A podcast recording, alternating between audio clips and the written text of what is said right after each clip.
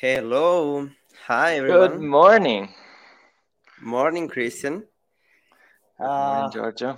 so, yeah, well, fourth episode of the Security Break uh, podcast. Uh, we did it, apparently. That's a good thing. And um, uh, yeah, for people who don't know uh, yet, I'm uh, Giorgio Berticone. I'm uh, threat detection and response uh, consulting analyst at Vectra AI. Today, with me, a new guest, Christian Tracci, is here. Uh, Christian, do you want to um, have a little introduction of yourself? Good morning, everyone. Uh, hi, Giorgio. Thanks for the invite. Um, sure. Uh, so I work as a um, senior consultant at Wavestone, uh, where I cover the public sector, international institutions on cybersecurity topics. Um, not focusing so much on uh, detection and response, maybe more on the policy, strategy, and processes that go behind uh, the big ecosystem of cybersecurity today. And um, maybe just to mention the side uh, gig, uh, we also uh, invest a lot of time on Cyber Strategy Initiative, the Italian uh, non-profit association that is working in in this space to build a community of people interested in cybersecurity from different angles. That's my other side gig.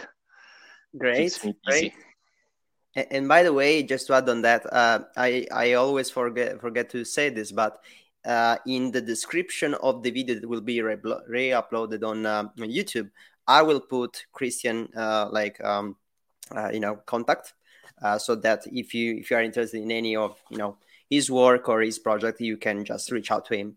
Uh, so so yeah, for for every episode, you will find the the contacts of the guest for that episode. So thank you very much, Christian to to be with me today and uh, again the fact that you have completely different you know background and uh, uh, skills uh, uh, related to me compared to me it's it's actually i think an added value because you will know a lot of things that i will not know about and maybe uh, that will be the same for the people that uh, will watch us today and by the way hi uh, Zamroid, one of the first, you know, uh, guests of the, the episode, is here with us today. Uh, just seen uh, his comment in the in the chat. Thank you. Uh, so cool.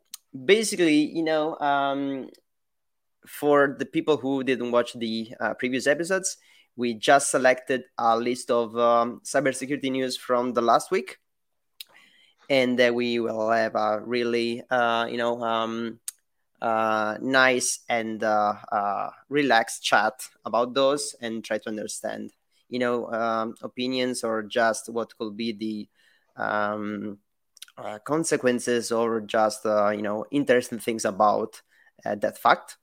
Uh, we have some of them today. I think pretty much all of them are very interesting.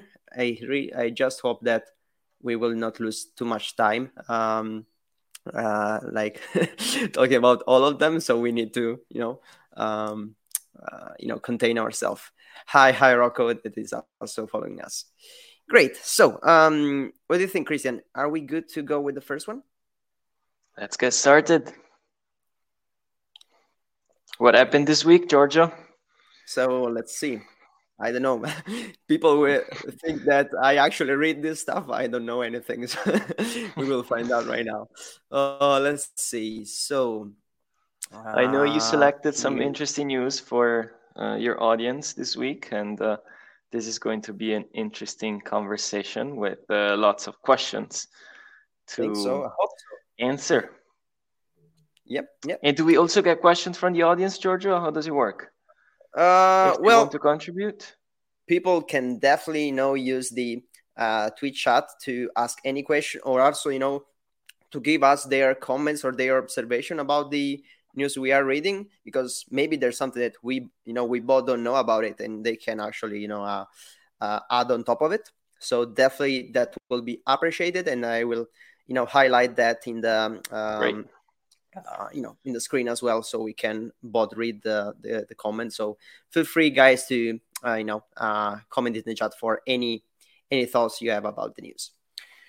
Awesome. cool. So yeah, the first news uh, that people can see on the screen, hope so actually, is that um, yeah, apparently, you know, uh, Great Britain declared that they will double uh, their, you know, um, let's say investment, their funds on, uh, you know, the, um, I would say, cybersecurity support they are uh, giving to Ukraine for the, of course, you know, the current, uh, you know, um, Ukraine Russia, uh, let's say, war. Is that a war? Yeah, I think so.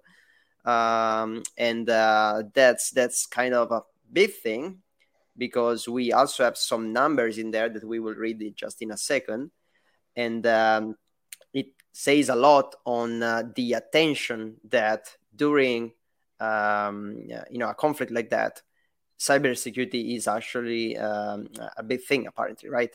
Because if uh, uh, I will say like a, a country has to uh, spend all of that money just on this specific aspect of the war, because of course there are a lot of other things going uh, going on at the same time. Maybe some of them could be even more, you know, uh, I would say heavy and uh, um, uh, you know, uh, I can say this, um, just um, difficult. Okay, uh, but still seems that we are all uh, putting some attention on the cybersecurity side.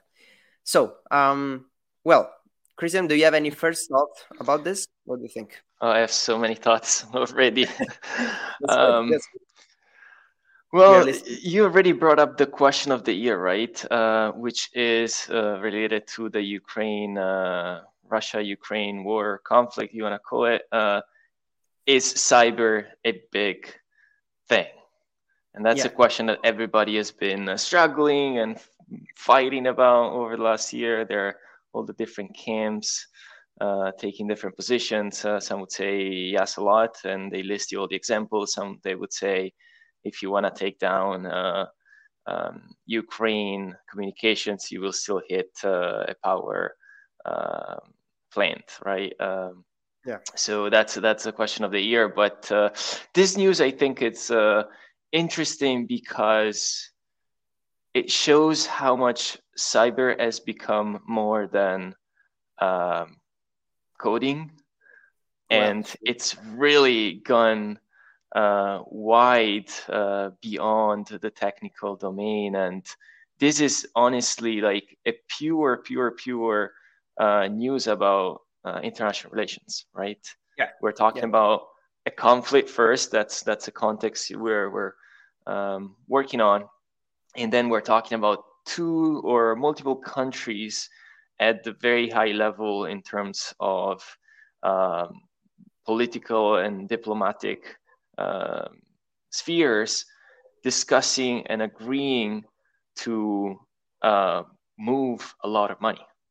Yeah. So, so for me, it's like it's pure international relations. Uh, if uh, anybody's from this background, you would study how these things work, how, how countries literally um, use these relations uh, and uh, the financial aspect related to um, to funding, donations, or support to to build uh, the relations between uh, two nations and everything that comes with it.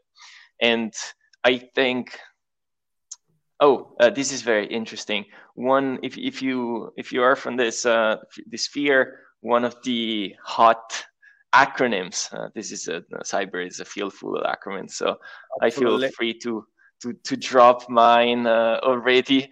Um, but yeah, one of the hot acronyms that you'd study uh, if you come from this background is DIME. Okay. Uh, DIME that? stands for um, diplomatic, information, military, and I think economic. And okay. it, it's one of the acronyms in the sense that um, when you study how countries and nations operate in the international space, there are a number of uh, ways to exercise your national power. Um, and that's the acronym kind of breaks down the types of um, powers that you have or ways to represent and exercise your power. And this would be the perfect example, right? So you've got the D, the diplomatic, and you've got the E, with the economics. So the you, you if you put yourself in the shoes of like someone in a ministry um, thinking about this, uh, hopefully, uh, they mm-hmm. would be like, which way can we um, assert our national interest and play a role in the space? And they would, based on some analysis, hopefully they would choose one over the other um, to to play a role. And so just to yep. just to, to be sure about that, the the acronym you just mentioned is uh, the um, what is this? Uh, the uh, high I M E. Okay, perfect. Okay, thank you very much. Yes. This is yes. very interesting. And by the way, I just wanted to um uh, to to to remember people that I always forget about this as well. But I just uh, dropped the link to the news in the chat so that you know if you struggle for any reason, you know, reading the news from the screen, or if you just want to you know take your time after the live to uh, have a read of the news, you can definitely do it. Uh, so so that's you, what you can find in the, in the chat. And for people watching this um, on YouTube, um, you know, uh, after after the live, I will also uh, list all of the news in the description of the video. So j- always have a, nice. a, look at that if you if you want. And um, I, I, will just let you go because uh, I think you had a lot of things to say, but I just want to to to say that uh, I am actually loving what you're saying for a very specific reason. I'm, you know, I'm a technical person mostly. Okay. Yeah, maybe I'm a consultant. I deal with uh, a lot of things, but mostly I'm a technical person. I'm coming from a technical background, and I think most of the people in this uh, industry, right, uh, comes from a technical background and also thinks that cybersecurity is is all about technical stuff, right? that's uh, like my perception of the uh, industry perce- perception, right? Um, so uh, and and that's so so not true, right? Because there's a lot of things. Cybersecurity today is big, you know, it, that is also involved in uh, conflicts uh, of this uh, level because it's much more than technical stuff today, right? And uh, we really need people like you, Christian, you know, that also I would say put some awareness on uh, these aspects. Okay. I, I also see uh, this is just a, a, side topic, right? I want to open and close it immediately, but yeah. I also see a lot of people who are, um, I will say, um, um, attracted by this field. They are not in the field; they are not working in this field, but they they like you know reading about it. Maybe they think about joining this field, but they are just putting a barrier uh, like in front of them because ah, I don't know anything. I don't know any coding. I don't know, I don't know any you know technical stuff. So this is not for me. And well, there's a lot more that you can do. Okay, if you have any other interest, if you have any other backgrounds, right, legal stuff, politics stuff, and uh, whatsoever, right, there's probably something for you as well, right? So I could not agree yeah. more. Yes. So, and, and this is you know, coming from a definitely technical guy, right? With a, a, very ignorant about all of these of the other topics. But this is the reason why I want to do this podcast because I can learn so much from people like yeah. you, Christian. So, sorry for the interruption. No, no, no, no. Uh, thanks for that. Actually, I could not agree more. It's uh, definitely a field that has changed a lot over the last few years, and there's still different opinions, you know, about this field, and some would be more narrow um, old style, I would call them, and some would be broader and uh, more innovative today. But yeah, I totally agree with you. Um, but let me throw yeah. this back onto the yeah, yeah. Uh, technical side. Let's go back to the technical side because you brought it up. So I think in this article there is something. There's a technical detail uh, hidden, maybe a little bit, that is really interesting, which is Britain decided to uh, donate some funding to Ukraine for what? Mm-hmm. And that's a really key detail here. They specify that they're doing it for cyber defense. And yeah. I think they also mentioned forensic. I don't know if you can. So they, they mentioned two different things that I'm trying to highlight here, but uh, I'm sorry for that. I'm trying. Oops.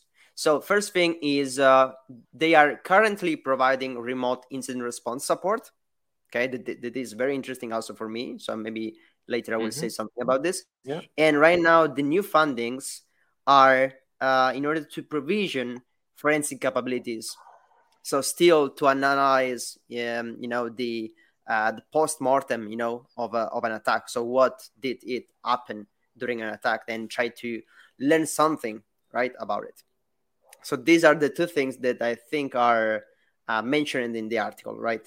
And that, of course, uh, Britain is specifically uh, mentioning. I mean, that's that's a key key point there, right? Because the second that that something like this happens and you don't specify your involvement literally in a conflict territory, mm-hmm. uh, you run the risk of getting drug into uh, the dynamics of what's going on in, in the Russian Ukraine war, right? So, sure. and in terms of like broader terms of like political, legal, um, diplomatic um, aspects, once you say we're just gonna help Ukraine do whatever they want to do in the cyberspace, that basically makes you a party to the conflict, or it could, it could, right? So, so this this specification is really interesting. Okay, and it's not by chance. Okay, so I have a question for you. Do you think this is also like this could be also a way to put some, uh, uh, I would say, limits or um, uh, perimeter on uh, what Britain is actually contributing um, for this conflict. Like these fundings are for this, you know, part. You know, we are helping with these aspects, and maybe nothing more. Maybe like like, like you know, uh, anything else will require another, you know, uh, public. Hundred percent. Yeah, hundred percent. If today or tomorrow Ukraine says, "I would like to go on the offense," mm-hmm. um, would the UK be involved in this? And based on on this article, okay. uh, we would probably say no, right? And the key point here is the implication of that, right? So the key question is when does when would the UK or any other country be considered a party to the conflict, right? And okay. by the sec by the time you are a party to the conflict, that has a number of implications, which is is Russia or any other uh, party involved be allowed, or is it can they legitimately target you, right? Because at the end of the day, I mean, I don't. We probably don't think about this uh, in these terms a lot, uh, in usually, but conflict is a highly rationalized um, phenomenon in a way, right? So yeah. there are historically, because of history, literally, there are things that are allowed or are thought to be allowed and things are not uh, in a very like rationalized way, right? So as of today, the UK is not a legitimate target for Russia. Um, but if they became part of the conflict, maybe uh, being directly involved, uh, then they, they could be right. yes, yes, mm-hmm. they could be. And that's like that's been a it's been on the news before, right? With um, I think Russia definitely highlighted this um, in a couple of situations where the Western uh, front was uh, uh, showing greater involvement. Yeah, they raised this and they raised the threat that they would consider them as directly mm-hmm. involved, right?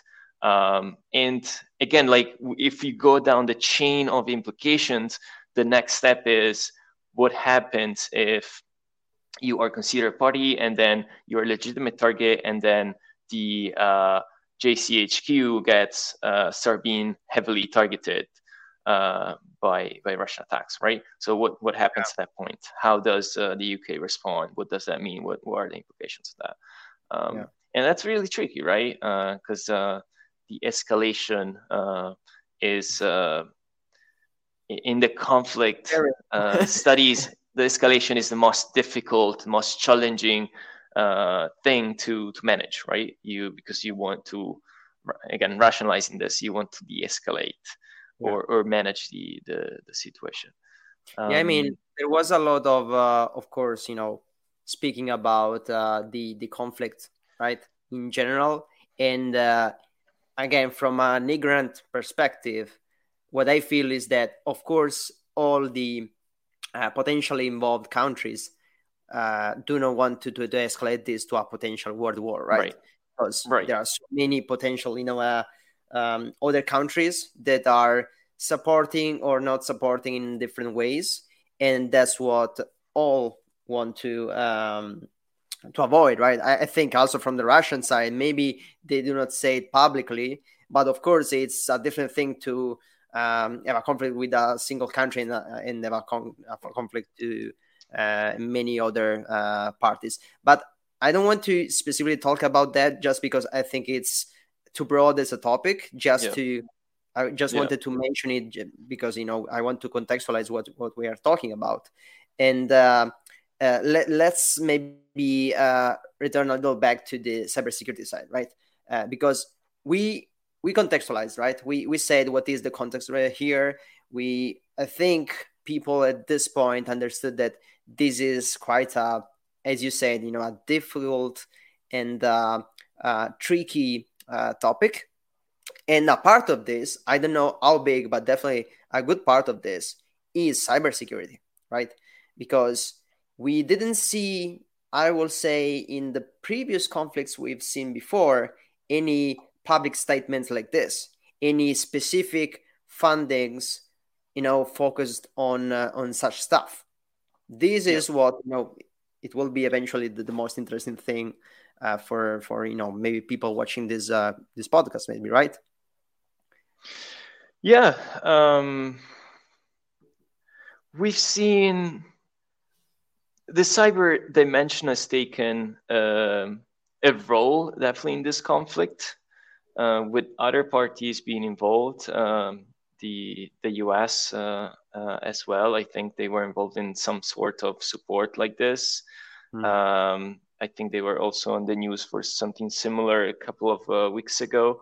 Um, but this is literally to go back to where we started. This is literally institutionalizing an an action, right? A state yeah. decision to establish uh, recurrent or persistent uh, uh, relation with, with, another country. So it's it's it's a lot more than just uh, you know uh, a side uh, operation, side side activity. Yeah, like we will. To, yeah. Okay. Well, the, I was the, the cyber question. Yeah. No, the cyber question here is: Does it play a role? Does it actually change the outcome? I think that's a hot question oh. on this news. Like, okay, Britain, the UK or whoever else decides to do this, does that play a role or is it just politics? Well, huh. well, that's a difficult question for me for sure, but I want to try to give some uh, uh, some inputs, right? Um, so, for what I read in the past about again the cybersecurity side on this conflict, uh, it was really clear that Russia was a lot focusing on that on that for the offensive part, right? They were attacking both physically and uh, uh, you know on the cyberspace uh, to to really put pressure on Russia on uh, Ukraine from the very beginning, right? And uh, also Ukraine said multiple times that they needed uh, support on these aspects as well and they did uh, again this is a broader topic but they did on both you know um, uh, i would say official requests to other supported countries but also from uh, uh privates right they had uh, mm-hmm. really uh, a sort of a private army of just you know normal people civilian people that wanted to support ukraine both ukraine people and from abroad so there, there is and there was a lot of uh, cyber conflicts, right?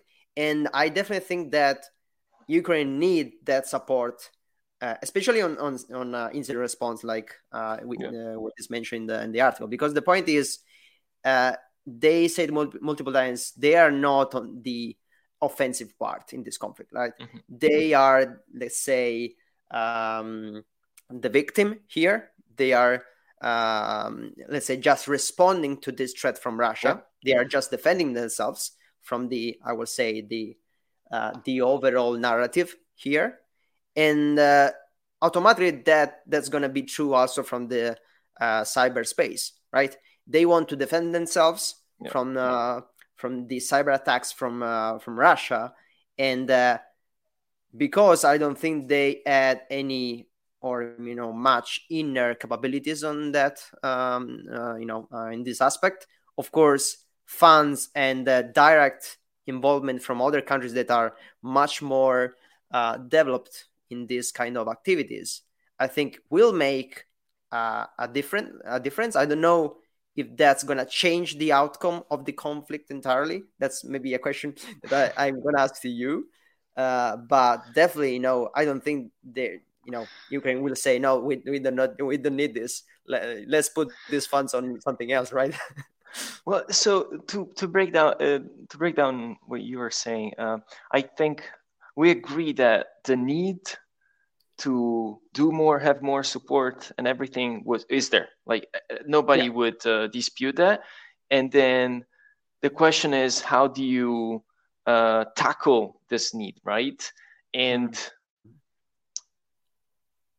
I don't know. Like I let's let me ask you as as a, a specialist in uh, response, right? In incident response. If I drop, uh, how many is it? 20 million on you as yeah. uh, Giorgio's uh, Giorgio's land, is that really gonna help uh, the whole nation to be better protected uh, from okay.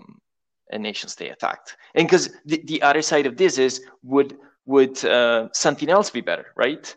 Uh, I don't know. Mm. Um, a vendor offering, as it's as we've seen it, a vendor offering um, EDR and a bunch of other services for free.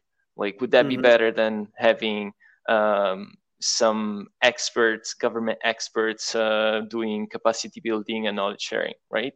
Um, yeah. Because maybe that's uh, fancy and it's it's really good for very targeted, specific uh, situations, but then at the broader nation state level, it doesn't really change much. Or the other uh, alternative is, does it make it worse?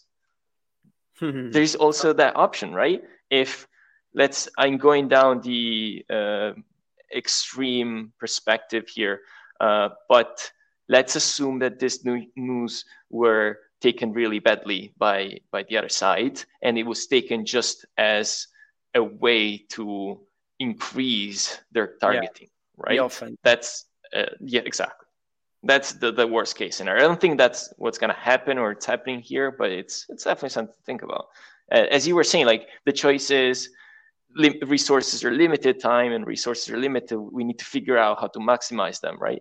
And um, in in any space, whether it's like cyber, should you focus more on which side of the fence, right? Uh, and uh, or on the political side, of, like this. Uh, but I guess maybe the the final question on this that I want to throw at you is if you put yourself in the shoes of a nation state, UK mm-hmm. in this case, mm-hmm. should you do this? Should we do this? Uh, and why? Okay. Okay. That's a tough one, right? There, there's a there's a lot on on this thing, uh, but that it's definitely interesting. Thank you very much for for you know uh, on this input. So, um, well, I have two premises here, right? First of all, these uh, we don't know the details here. We know about the the amount of money, right?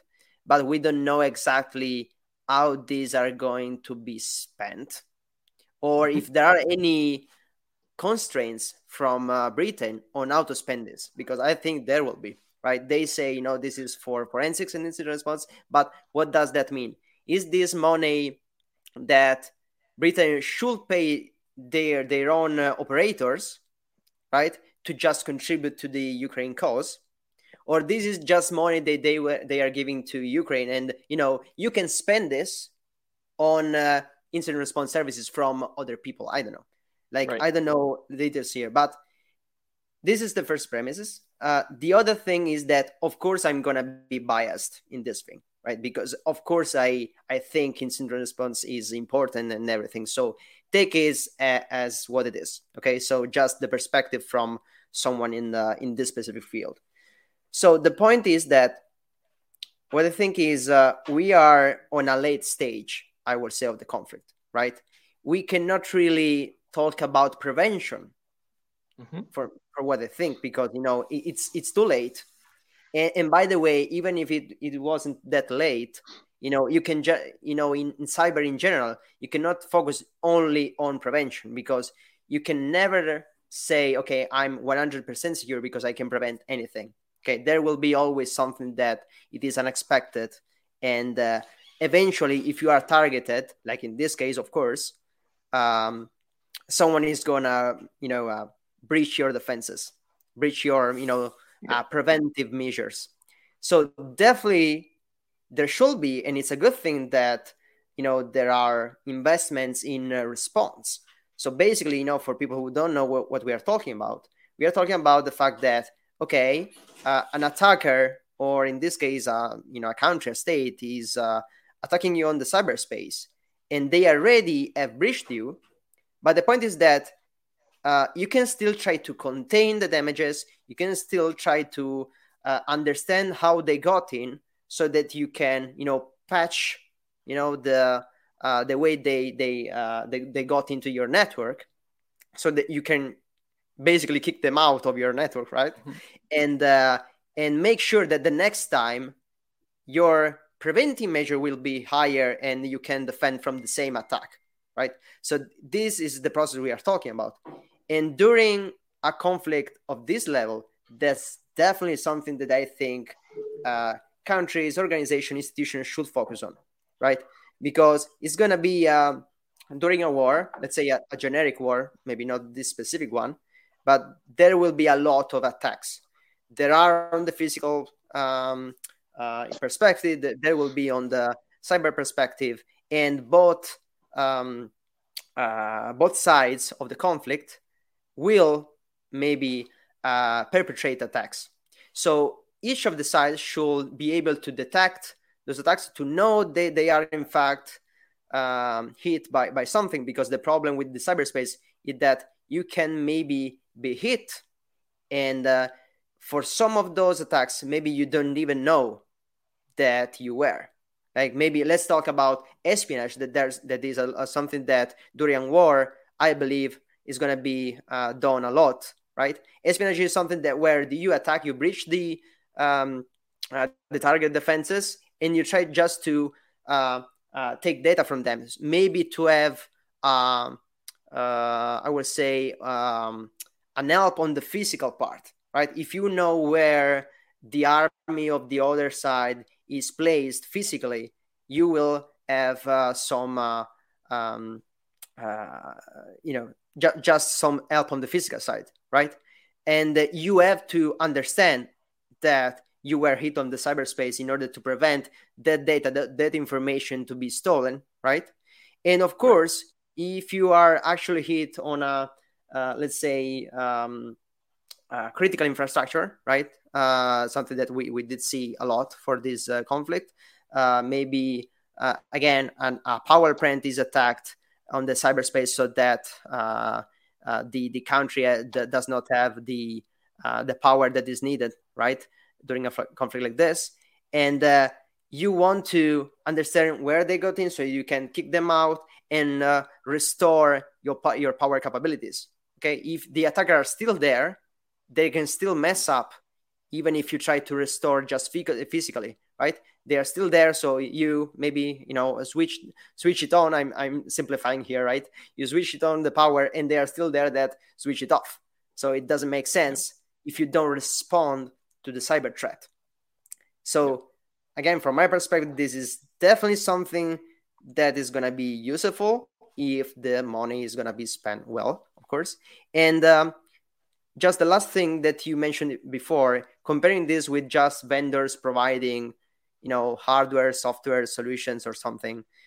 Of course, those are helpful as well. But if you don't have people, if you don't have um, experts operating even those solutions, those are not useful at all. We are not on the stage like globally where you can just put technology in there, and that's true for any, um, I would say, uh, scenario, right?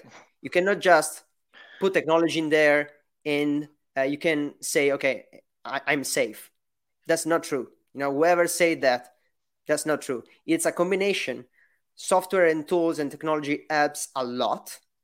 It actually, I would say it is also required because on the other side, they are using tools, technology to attack as well. So you need that, but you definitely need expertise, you need skills, you need the people capable of using those tools and eventually analyzing in this case the data that comes from uh, from that technology. Okay? So the uh, you know whatever solution you are providing that is useful but someone should read the data from from that tool okay and that person needs the skills needs the background needs the expertise and uh, that person eventually is going to, to, to be paid for it so that, that's where i think at least part of the money should be should be spent I don't know if you know overall it makes sense that there's a, a lot to say, but uh, for the yeah, record, I totally agree with you. I was just being thought provoking uh, with uh, trying to break down the different sides of, of this. But yeah, uh, maybe then shout out to the blue teams then. Uh, they play a key role in, in this, huh? Yeah, yeah, absolutely, absolutely. Uh, I will say thanks for the again, not just for this conflict, of course, for this conflict, but in general, uh, you know, uh, people putting efforts in the defending organization in institution and uh, um, you know investigating those threats. I think I'm biased again, but I think that's a, a really essential part of the um, uh, you know or, or, just the cyber game, right? Without it, mm. for sure, for sure, yeah. So it was great, and I think we could talk a lot more about this, even you know more than what I was thinking, you know, when we selected this news. Yep. But I think we also have a lot of other news Let, to, to talk about. Let's see the others. Okay. Okay. Great. So I hope this was interesting for everyone. But we're going to switch to the next one, and uh, I'm gonna just to to not forget it again. I'm gonna drop it again in the chat the link, I mean, uh, for this news, so anyone can read it. And uh, here we go. Of course, another um, big piece of news here. Uh, I think all of the uh, you know the, the, news we collected this uh, this week uh, are are pretty big actually, but uh, we'll try to again uh, contain ourselves. Um, so this one, as you can read from the screen, talks um, again of course, about Ch- ChatGPT. And the point is that apparently some researchers, academic researchers, uh, studied and uh, um, also, you know, um, um, how can I say this? they, they concluded, right, testing ChatGPT capabilities, that when you use it to create code, so to program something, uh, scripts or software in general, uh, apparently is not going to create that code in a very secure way. Okay, and this is j- just the title. I think it says a lot. Um, so very little premises here for the very few who don't know we are talking about when we say ChatGPT. We are talking about, and uh, sorry for the machine learning experts out there. I'm not an expert. I'm just giving a very, um, you know, a, a high level uh, definition. Is a um, artificial intelligence model. Specifically, I believe it's a, a LLM, so a large language model. Uh, that is currently pretty public, so anyone can technically access to it and use it with the, a series of consequences. And uh, uh one of the capabilities that this uh, this model has you know you can ask it what whatever you want it, it can basically answer pretty much any question in uh, implant, you know, in, in plain English or any other language. But something that a lot of people are uh, using it to do is actually to ask ChatGPT to actually build software. Okay, so to code a part of an entire, you know, product. I, I I'm not I don't know about an entire product, but at least you know piece of it, um, entirely on its own. Okay, so you just tell him the the task. Okay, I want to create this. You just tell him the constraints. So I want to do this in this uh, programming language. I want to do this uh, respecting these uh, limits or to achieve the, spe- the specific goal and uh, so on and so forth. And you basically have in, uh, I mean, seconds, like the the code you need, right? So, and, and that's what this news is talking about: the fact that you will have the code eventually. You have you will have the output you were expecting, but as uh, programmers that and developers that are watching this will know probably or should know is that you can definitely create some piece of code in multiple different ways. And uh, all of these different um, alternatives will probably work okay? They will actually do what, what you expect them to do. But you should also care about the security of how you are coding it like is this code also providing some uh, some some of my colleagues will say um, uh, hidden features, right? so basically bugs or unexpected uh, ways to to exploit the code, right? Maybe to do something um, harmful for the code, the product itself. Well, it seems that ChatGPT is not really caring a lot about it, or you know, at least th- that's what uh, the researchers say. I don't know. Th- th- this was the introduction. Um, Christian, do you have any uh, uh, thoughts about this?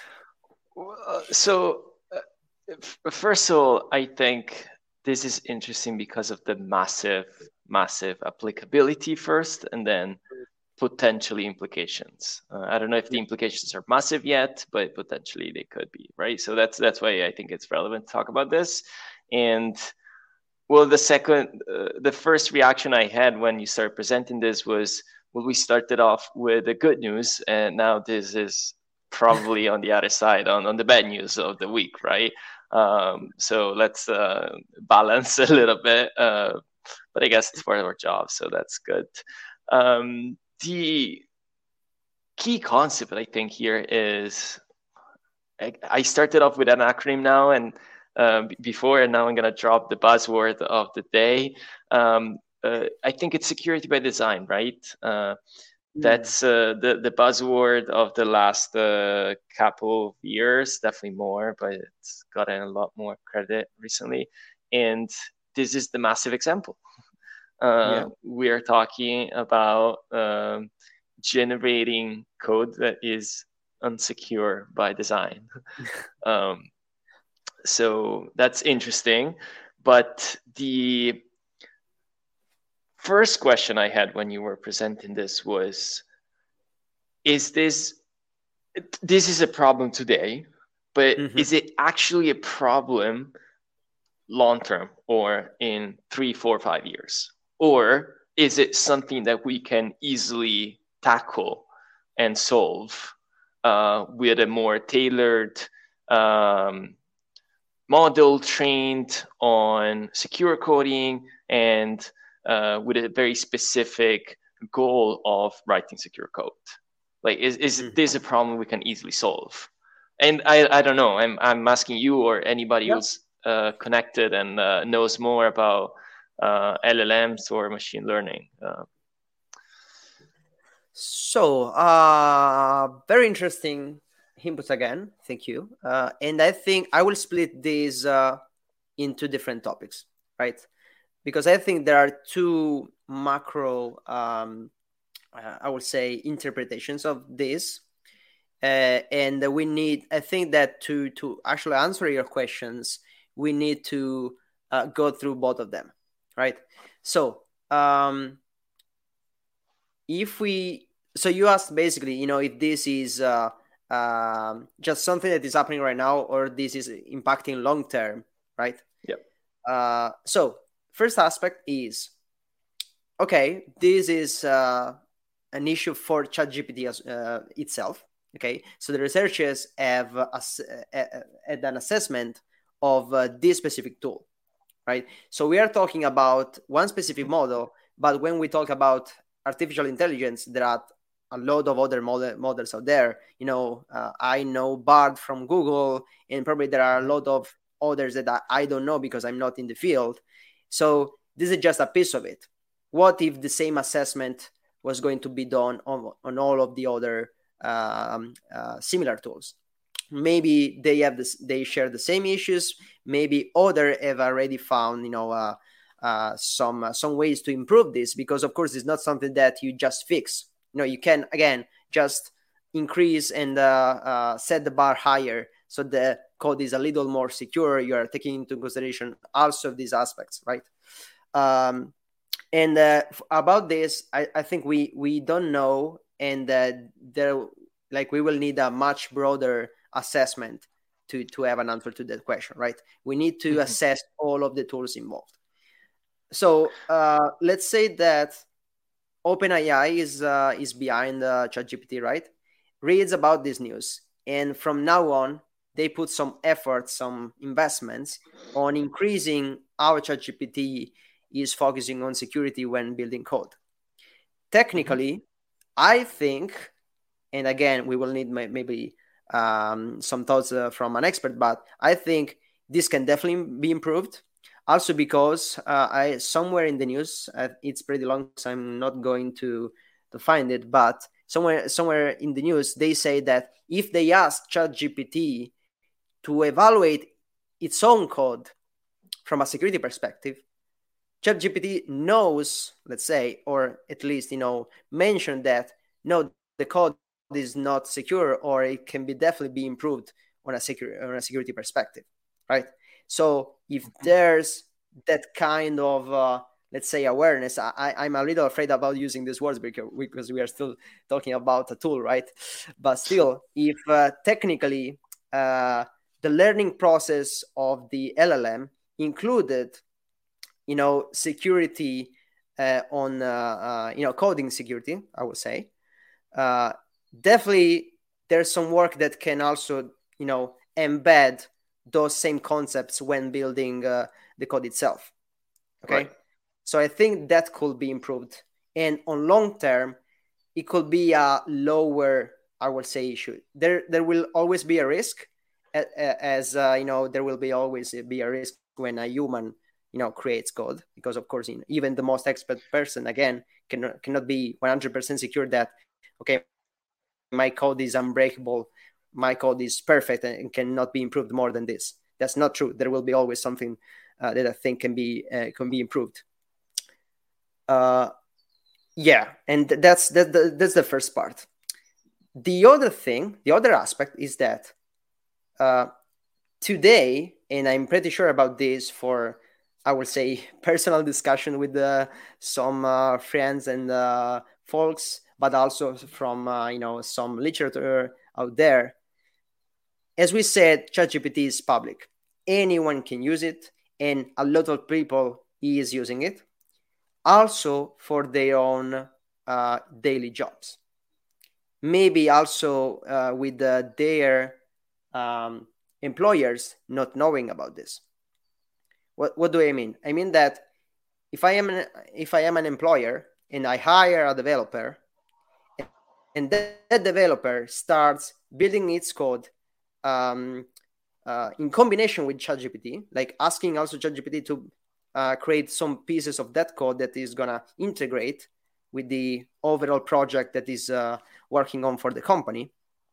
It means that today globally a lot of companies don't know that part of their you know uh, um, code, repo- code repositories are actually built by ChatGPT. And my question now is like uh, something that we, we probably will not know the answer, but my question is how many companies are there are building products with unsecure code from ChatGPT? know that that's already there even if ChatGPT will improve and the next code that uh, it will build it will be better on the security perspective the code that was already integrated in a product from uh, i don't know uh, uh, company x i don't know that's already there the bug is already there there could be a vulnerability and uh, maybe we will never know because the developer will never declare oh i'm i did this together with ChatGPT. That Does it make sense? So I think there's no question that that is a problem. My question would be why do you think that's a different problem than just a human writing unsecure code? Because that still happens. It's not like today doesn't happen and then with ChatGPT would happen, right? For me, one answer could be it's yeah. the, the quantity or the quality of that code is just so so different and that makes it qualitatively different it's it's a different type of problem right? Uh, so that could be an answer but i don't know like why do you think do you think that would be a completely different type of problem than what we have today? So, for multiple reasons. First of all um, like the point is how many developers is ChatGPT ChatGPT actually enabling to build that software? Like some of you know a part of that software is something that maybe the developer will would have never built without ChatGPT because uh, they don't want to. They think it's uh, too much effort. They think uh, you know uh, they don't have the skill to do it right? But today there's ChatGPT, so I will do anything. So I will write actually more code than yesterday. Mm-hmm. Okay, um, just because. I'm enabled to do it, right? Yeah. So it's it's uh is let's say my the example in my head is that from the day ChatGPT was released and was declared to be able to build software, it's like uh, the developers out there in the world just uh, uh, you know duplicated. It just if mm-hmm. from a day to the other we have double the amount of developer developers out there. Of course, this is just you know in theory and uh, well, let's say philosophically because a lot of developers maybe don't use it. A lot of developers are capable of you know um, finding that vulnerability on the code. So maybe if also if they take the input from ChatGPT, they also modify it to make it more secure and uh, so on and so forth. But technically, we can have a lot of more code because of ChatGPT. Okay, so right. that's one reason why it is different. Okay, and maybe a developer today was building insecure code in uh, X amount. Today is uh, building software unsecure code on X plus ChatGPT, right? Right. so it's a it's a quantity thing, and the other point is about, I think, laziness. So, what about we are humans, right? We are all humans. We say that already, we are all uh, imperfect. Uh, and uh, the point is that if something else is building the software or on my behalf, okay, am I really checking it very carefully every time ChatGPT uh, writes something? or today because I'm a little ill, or today because I'm a little lazy, or I'm focusing on another task that is yeah. most important. I just chat, ask ChatGPT to do it, and I copy and paste it without checking it. Again, not because I'm doing this on purpose, but because I have other problems, other uh, right. things that my manager is asking me to do. Right. So again, right. I think that ChatGPT is just you know multiplying the problem. Okay, that makes sense. Um, based on your initial the introduction, can it also be the solution? Oh, okay. uh, yeah, that's interesting, but also difficult. I would say. Not today, like we said, not today. Maybe, yeah. but maybe yeah. if. And like I think sometimes we forget that ChatGPT is a general AI model mm-hmm. and it's not tailored. It's not specific to a specific field. It's supposed to be able to answer questions from any given number of uh, topics, right? Um, and coding being just one of them. But if it were just um, a software uh, development uh, AI model, yeah. would that make it better? And maybe uh, I know people talk a lot, a lot about this. It's on my field. Uh, there are other solutions that might be uh, better today. So maybe that's a solution today. Yeah, yeah. Not uh, use. yeah, yeah. So um, again, you, you I think you uh, introduce uh, introduced multiple things here. So again, we, we said already that technically ChatGPT or another model that is uh, um, more capable on this aspect, right? More capable of creating secure software can be used. And uh, maybe tomorrow we will just balance what we did in the past, right? Just because we will start to build much more secure software tomorrow, uh, it's it's okay, you know. Uh, the, the amount of code that we, we, we put in there today is not you know a, a real issue you know on a, on a global aspect the other thing is what you mentioned before like what if the new coding capable ChatGPT will be actually the um, the cure for this uh, for this uh, issue well there's a a little but very important implication on that right because today what most of developers do is to create new code, right? Mm-hmm. I have to create a new feature, a new um, uh, uh, arm of the product, okay, and I start building it together with ChatGPT. But in order t- for uh, an, uh, a model like like this to uh, make the previous code more secure, is to make it capable of reviewing the previous code. Okay, so it means that you have to take your internal repository, and maybe you are a company with a very big repository that can contain a lot of data, and that data is not going to be only code. It could be anything like uh, you know uh, I don't know databases or even hard coded credentials, or we can talk about this for for months maybe. Mm-hmm. Um, and you have to put all of this on the ends like virtual ends of uh, uh, uh, an artificial intelligence model in order to review it and make it more secure. That's something that already some tools are doing, right? It's called, I think, code review. There are people yeah. doing this, and there are tools doing this where you just, you know, um, uh, input your code and uh, make it suggest some changes to make it more secure. Right. So it's already a thing, and I think you know it could probably be integrated with artificial intelligence to make it even more, you know, uh, capable, right?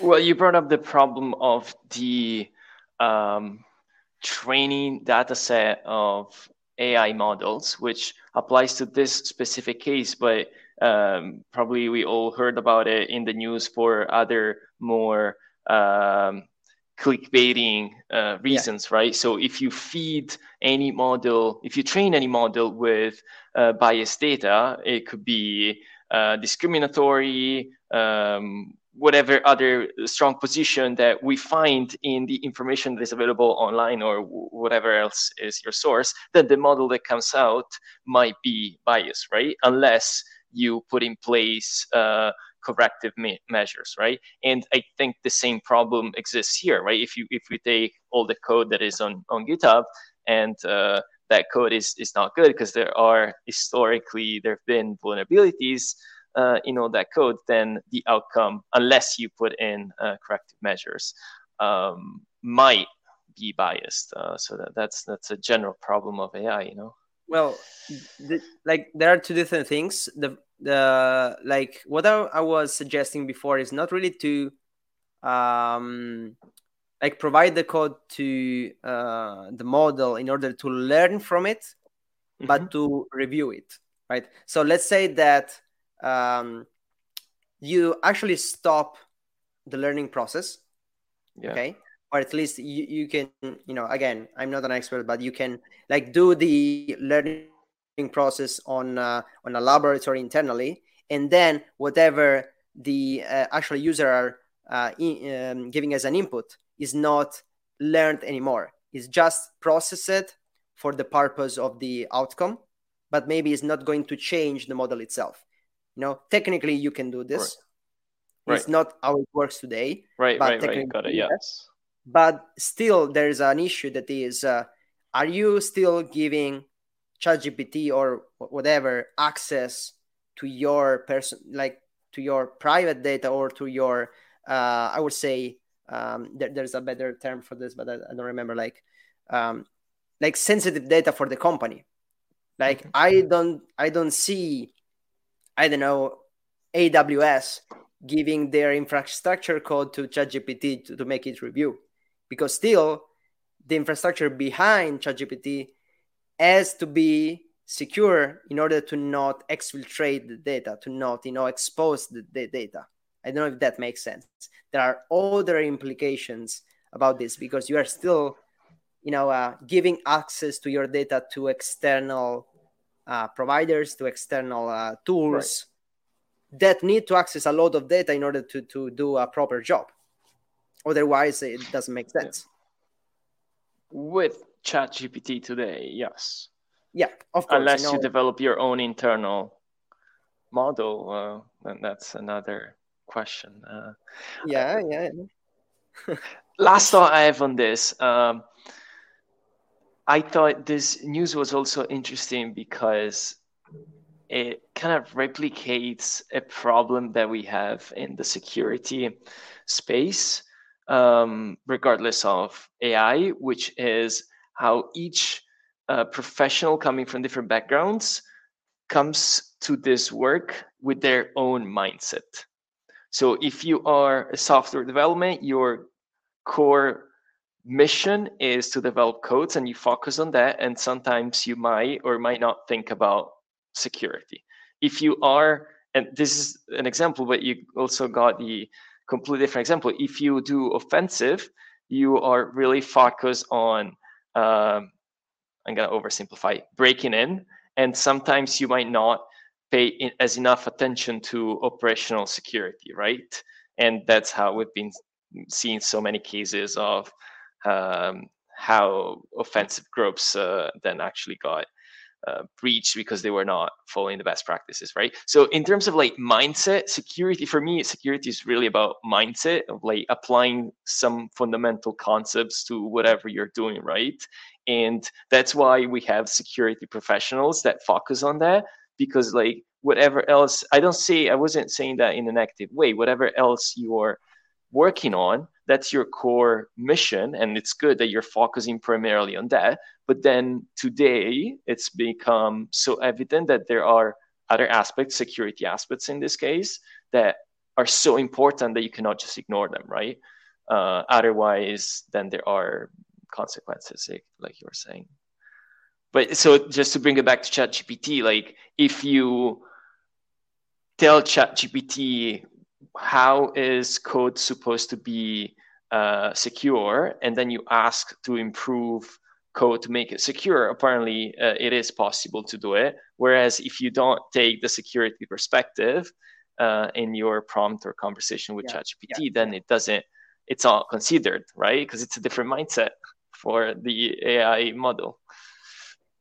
You know you're you're so right. And uh, again you already I think you already had an input uh, on this uh, before. So the point is that should be uh, in the mind of the developer or uh, you know prompt engineer. I, have seen this uh, this term used uh, mm-hmm. already. A lot, yes.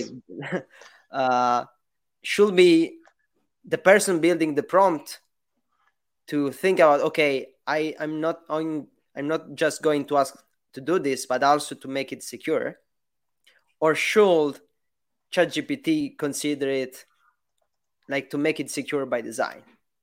Because again, it's something that all of the all right. of the world should focus on. So there will probably be a lot of uh, conversation about this because uh, yes. is it like OpenAI fault that build a software that doesn't take this uh, uh, as a um, prerequisite.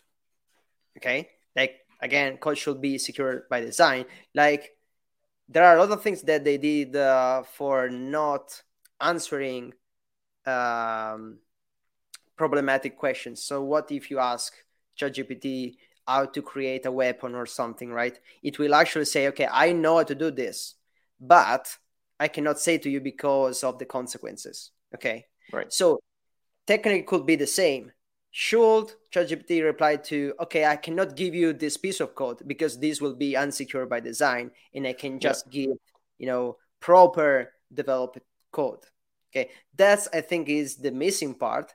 Still, you know, of course, also from the other side, I will say because I'm a, I'm biased and I'm a security professional that all of the developers out there should know and should care about the security inside their code. So maybe they should create the prompt by design to ask for security. So I don't know. Should be if we if we talk about something uh, stuff that should be, both things should be.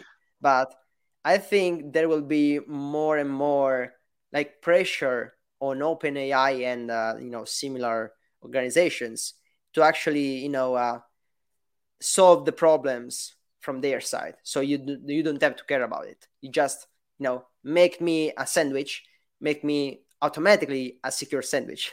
I don't know if that makes sense, right? I absolutely love this point. Uh, as I was reading the article, it was literally like the the the, the cool question. Uh, I was asking myself, who's responsible for this, and yeah. who's responsible for the solution? And I totally agree with you. Like in the long term, it should be secure by design, and uh, it should not even be a question. It should be pre hard coded into mm-hmm. the model. Um, like so, I would yeah, like to, yeah. I, I want to close this with a question because I don't think that there will be an answer, right? Because you said who's going to be responsible for this, and I'm gonna ask when there will be like a data breach caused by a vulnerability in a code built by ChatGPT, who is going to be accountable for it? right? so... I mean, so th- sorry, this is such an interesting question. I don't want to drop it like that. Um, I think I knew it. today we it, it's it's a really good question. Um, I think it will come up and it will be broken down in a way that is harder to answer. But today, I think we still have a fairly easy answer because we're still attributing responsibility to humans.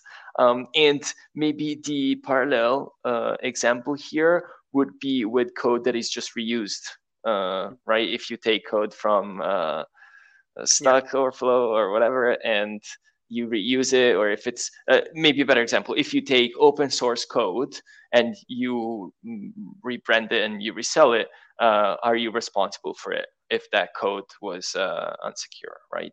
And that's a hot question uh, that we're actually tackling and struggling a little bit today to make mostly to make it operationalized, right? Not to figure out the responsibility, but to say you are, like you were saying, the keyword maybe is accountable to uh, fix that or pay for that. Um, yeah. So, yeah. Yeah, it's a, it's a it's a tough topic, right? And uh, I knew that uh, th- this could be another podcast just focused right. on that. yes. So again, I'm saying that it it was very interesting, and uh, we are taking much more time than. yes. Than let's let's move on. We got a lot to cover but but I'm loving it, right? So thank you very much, yes. Christian, and uh, I hope that you will have time this morning because uh, we still have uh, some news to, to, talk about. So we have to reach to the end, uh, and I hope that people are still, you know, uh, following us because maybe we are deeping dive a, a little bit, uh, but I think it's much more interesting. So it is, it is, yes.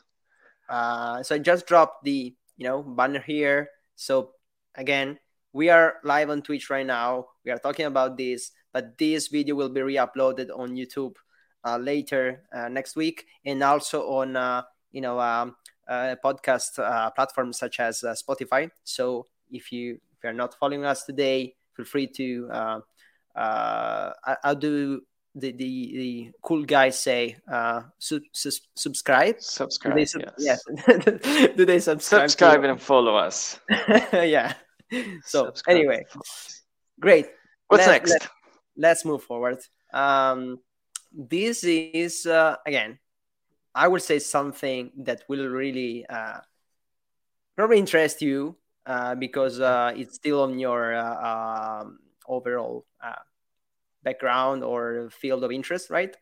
And so let's introduce it, right? So the Department of Justice, I just processed the, the, the acronym because uh, I didn't know what DOJ really meant, but the Department of Justice from the United States uh, did a really interesting, um, like, uh, you know, declaration, publication, I don't know, uh, where they are, they are introducing a new section of their national security division, right? That is very, very specific about, and I'm just uh, um, quoting the, the article here, prosec- prosecuting malicious foreign cybersecurity uh, acts, right, or events.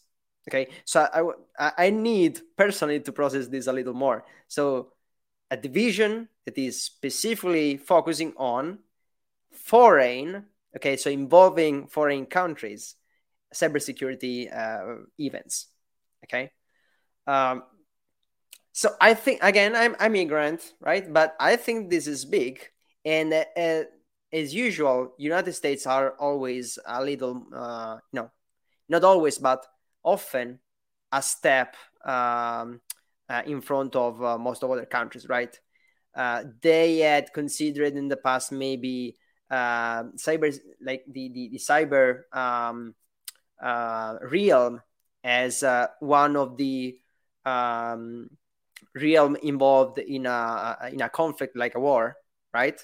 So they were the first doing something like this, and uh, this is another clue that they are really taking attention on the on the cyber realm, uh, putting an entire division working on just cyber reason events involving uh, other countries, right? And this is, I think, again, uh, in order to um, uh, address conflicts with other uh, countries or avoid uh, further conflicts, I would say, or uh, try to also, I, I think, um, um, prevent escalations, right? Because again, if you are finding about something that a potential harming countries doing uh, targeting you you want to point it out you know that you know we know about this stuff we know what you are doing and uh, uh, they can also maybe try to do something as a consequence right so this means you know creating a division means putting people and skills uh, on on this stuff means putting investments on this stuff. And uh, uh, again is another clue that we will probably have a lot of work to do in, the, in, the, following years because we are we are here to stay right? Definitely. So Not so again I will I will actually give you you know the the uh the, I, say this I I am so so glad you selected this news. It's one of my favorite topics probably, and it's not even something I covered in my previous studies necessarily or at work really. But I just found it when I was going through you know school and uh, um, looking at cyber from different angles, and this would come up. I just always found it super interesting how again, to start off, how cyber is connected to other fields, and this would be the legal uh, space or uh, law enforcement. And then the, I think the news here is not even about the legal aspect.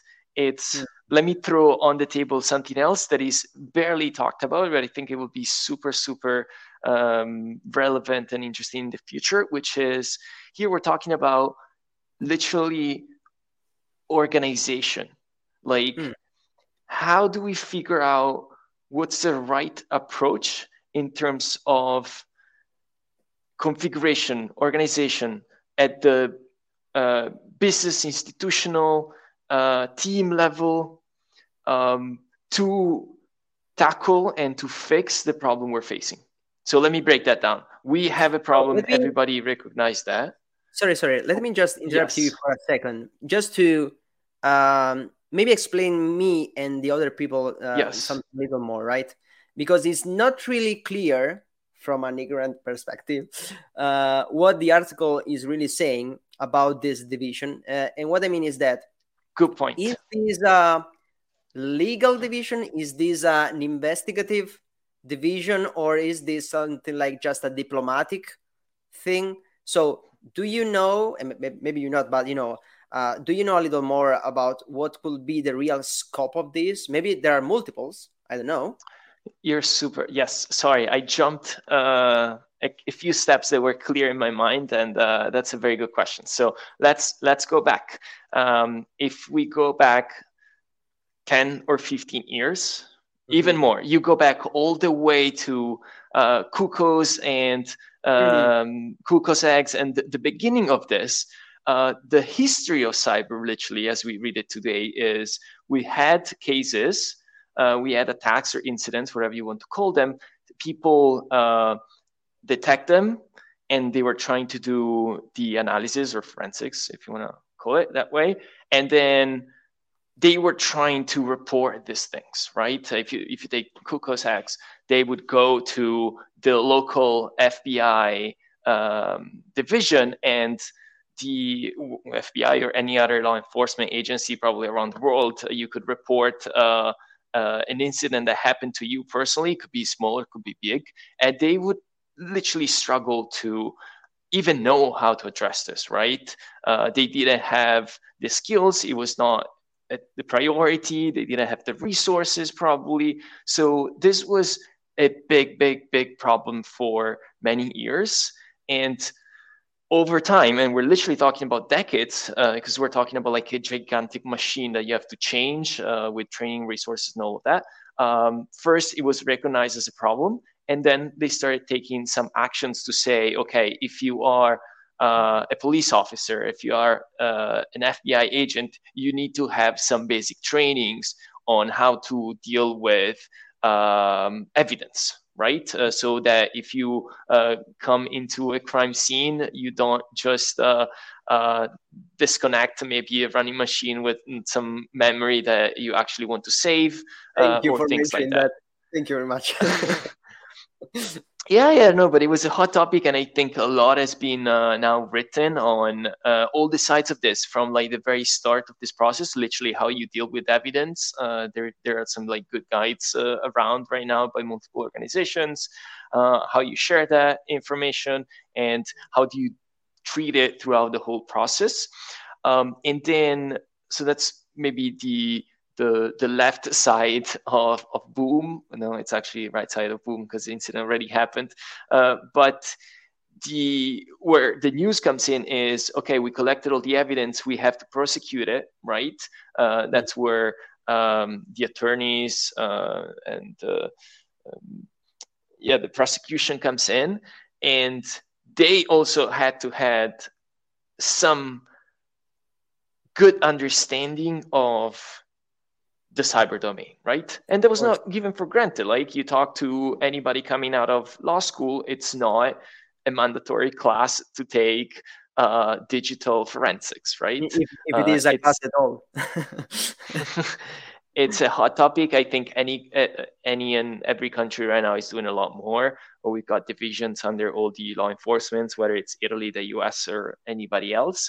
But um, then I think what they are trying to address here is uh, within the prosecution divisions, you needed people who were hyper specialized first.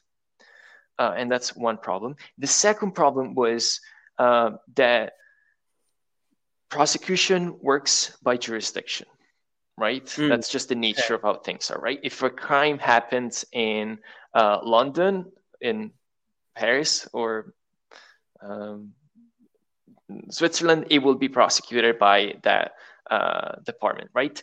And in the US, they had this problem where um, you know maybe a company was spread out over different states um, us states or different regions and it was super hard for the different offices to coordinate and to put together that information and realize that the same malicious actor or ip or whatever level you want to analyze was behind this so i think they did a lot of work already in trying to streamline these processes um, and um, now they just literally created a division focusing on this.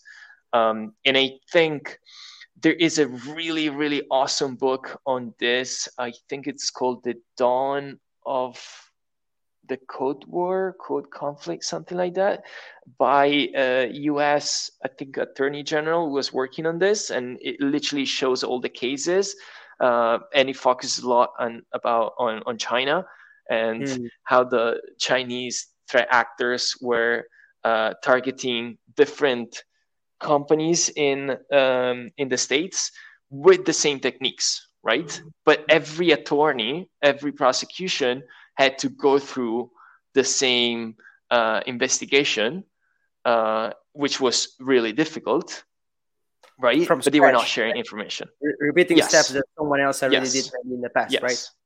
Yes. So, um, and now I think they're really trying to to tackle this uh, from again an organizational standpoint. So here mm. we've got so many layers of this problem. You've got like the technical forensic, that's like the first one, right? Mm-hmm. Then you've got the legal aspect. And honestly, this rule is not, this uh, news is not even talking about laws. They're, they're not changing any laws, right? Yeah. The laws are yeah. already there. Uh, I mean, there's a whole conversation about laws, but uh, not on this one. And then this is literally like, how do we do we optimize the setup to tackle this problem? And let me give you different examples because this is a macro example and it could feel a little bit remote to most people uh, who are not spending their days thinking about how to optimize institutional offices uh, to win the cyber war. Uh, but if you take a very micro level that could ref- mm, be more relevant for uh, everyday uh, cyber professionals, how do you set up your team to make sure it's efficient and the analysis is doing works to achieve whatever objective you have, whether it's coming out with a really good CTI report where you need to communicate between different uh, uh, or different SOCs, whatever you're dealing with, uh, or if you are literally like an analyst, how do you make sure that my IOCs are shared with another analyst sitting in the building next to me, right? Yeah. Or how do you make sure, and going down even to the more concrete level, how do I make sure that um, my own analysis of those IOCs is effective and efficient. So, for example, that I don't jump to conclusions because my attention was grabbed by something else, right? Um, and I think this is a whole whole debate or discussion that is not paid a lot of attention yet because we have a lot of other problems, but it will come up. Uh, how do we optimize this? Because at the end of the day, it plays a big role. Uh, getting rid of these, let's call them inefficiencies or mm-hmm. barriers, uh, really can hinder uh, our ability to then succeed and solve uh, an investigation or figure out who's behind an attack or whatnot. And uh, let me let me try to to to put an input in there. So, uh, am I correct if I say that this is also a lot about uh, priorities? Like what I'm thinking about is that you know this division is very specifically focusing not only on cybersecurity. That you know a, a lot of what you did, what you said before, it's it's about cybersecurity in general, right? Maybe in the, in the, in the last decades, we didn't have any focus at all. Right? We didn't have any skill at all on the uh, legal side and, and uh, so on and so forth. I mean, but in this case, we are even on a you know deeper level where we are focusing not only on cybersecurity, but those cybersecurity you know uh, um, topics involving foreign countries for the United States in this case. So for me, it's also a way to to make a priority to investigate and to prosecute those uh, uh, I would say attacks, but uh, you know in general uh, impli- cyber implication involving uh, foreign countries. Because uh, super you know, true yes. Like you have internal Sorry, versus external things. And uh, creating a division for external things i think it says a lot about putting a priority on those external things right? I, am i wrong? What do, what do you think? Super true. Uh, you just brought up two very good points. First one is this is a lot what's happening here with doj is a lot about um, prioritizing um, mm. professionals' work and attention. So that if you are uh, a prosecutor, um, you can only focus on cyber related crimes and you're not juggling between you know a billion different topics that could come your way. And i think that's really important because at the end of the day you'll do a probably better job if you have the ability the mental freedom and the specialization to just focus on that. Um, and then the second point is actually probably more important which is you do need some level of understanding and knowledge of the context right? Um, in cyber in general, in international investigations like this, if you don't understand, for example, who are the threat actors, and you've only ever dealt with, I don't know, uh, very local based phishing scams and frauds like that, then once you have a very sophisticated threat, threat actor uh, targeting something that you cannot even imagine could be of interest, then your ability to go look and solve that investigation might be um, limited, right? So um, in this specific case, like if we take the example of the book I was mentioning, I think one of the points that was uh, highlighted was we need to understand um, not just cyber, not just how a cyber attack might work. We need to understand China, we need to understand how the threat actors are looking at us, why, for what reasons, and what is the broader uh, strategic uh, goal that they have here, right? Why do they want to steal very specific uh, um, trade secrets that sometimes mm-hmm. back in the days were not even relevant to to other people, right? Um, so it, it's interesting because uh, this new division is under the national security, so it definitely has a foreign um, focus. And I think they mentioned that it will not substitute the internal criminal division that focuses on more uh, mm-hmm. national level um, regular crime uh, that is investigated. Yes, exactly right there. Uh, so this one, the new one, has a, a, very specific focus, like you were saying, on on foreign uh, um, initiatives. And the maybe the last point to to um, add there is, it's interesting to see how certain investigations and certain law enforcement work, like this one, becomes so much linked to the diplomatic aspect, right? So mm-hmm. if you are if you're a nation state, if you're a country, do you decide to prosecute, to go after whatever foreign state might be behind? If it's if it's an individual, it's a lot easier, right? Uh, you are based in whatever country that is uh, uh, hosting you, um, and um, I want to sue you, and I go after you, and maybe I can reach you somehow. But if you are a nation state, then then becomes like a much much bigger question, and it if we want to uh, actually you know what? At the beginning I, I i i, cheated a little bit because the first acronym i gave you um, as a second component um, it's DIMEFIL but i always forget the okay. second part. So uh, it was yes. Diplomatic information military economic financial um, intelligence and law enforcement right? Okay. So it, those are the seven uh, ways of manifest or use powers uh, mm-hmm. for, for a state. And law enforcement is one of them, right? So sure. if you look at this uh, problems from the very, let's say, high level strategic position of someone sitting in the prime minister or president's office and they come to you with these questions. You're like, how do we, okay, a nation state hit one of our companies, how do we respond? It's so big that we need to respond. How do we respond? Do we want to prosecute them? Do we go after North Korea with a lawsuit? Or do we go after them with economic sanctions? Do we go after them with um, diplomatic uh, initiatives like we saw before, like any of those, right?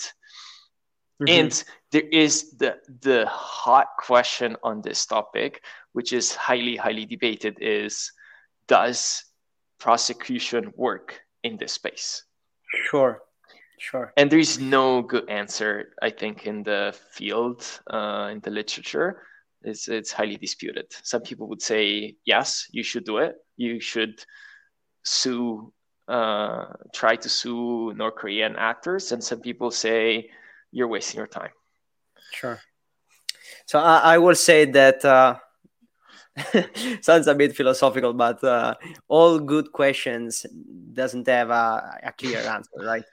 Uh, but but because I think it's a good question, right? Uh, you know you are in that field and again as i said before unfortunately multiple technical people do not think that uh, policies in general or governance is a really um, useful thing at all which i don't think it is i think that I, am i started like i had the opportunity to to to work in this field because of uh, gdpr so uh, it's definitely had uh, an impact right so it definitely was useful, and it is. Uh, but you know, uh, g- going back to, to to the article, I, I actually have uh, another question for you. So I'm Shoot. so um, this is difficult. So uh, what I understand, right, is that this is about law enforcement, right? So about mm-hmm. specifically, I wanted to try to explain myself enforcing laws. So there are already laws in place, maybe to regulate, um, you know, even cyber threats between countries in the United States. But you need a way to try to enforce that, those laws whenever someone actually breaks them, because uh, you know countries break them, right? Yeah. so so you need a way to, to enforce them, and uh, for that reason, you need a division to focus on that. And uh, when I read the article here, like I was doing before, there are some examples on uh, what the Department of Justice was doing before to to you know that that uh, um, uh, make it clear the focus on this on this stuff.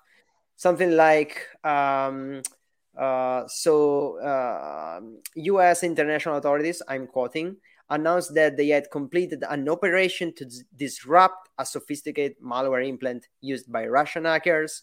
Another thing here is uh, Department of Justice and FBI announced they had dismantled the infrastructure of uh, the Hive ransomware group.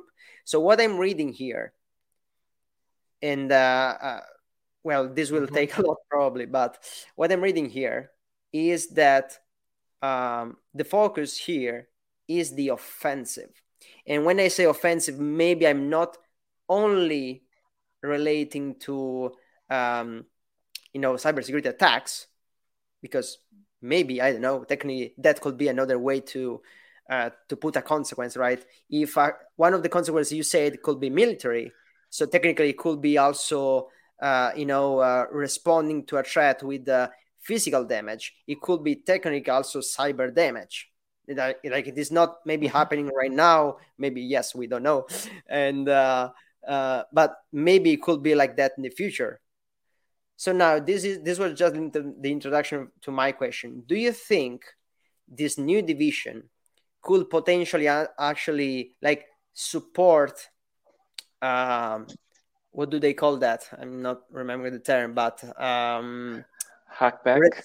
yeah, hackback, right. So responding to a country attacking on the cyber field with a new and another attack, like in this case, this like with the aim of disrupting the offense from the other side.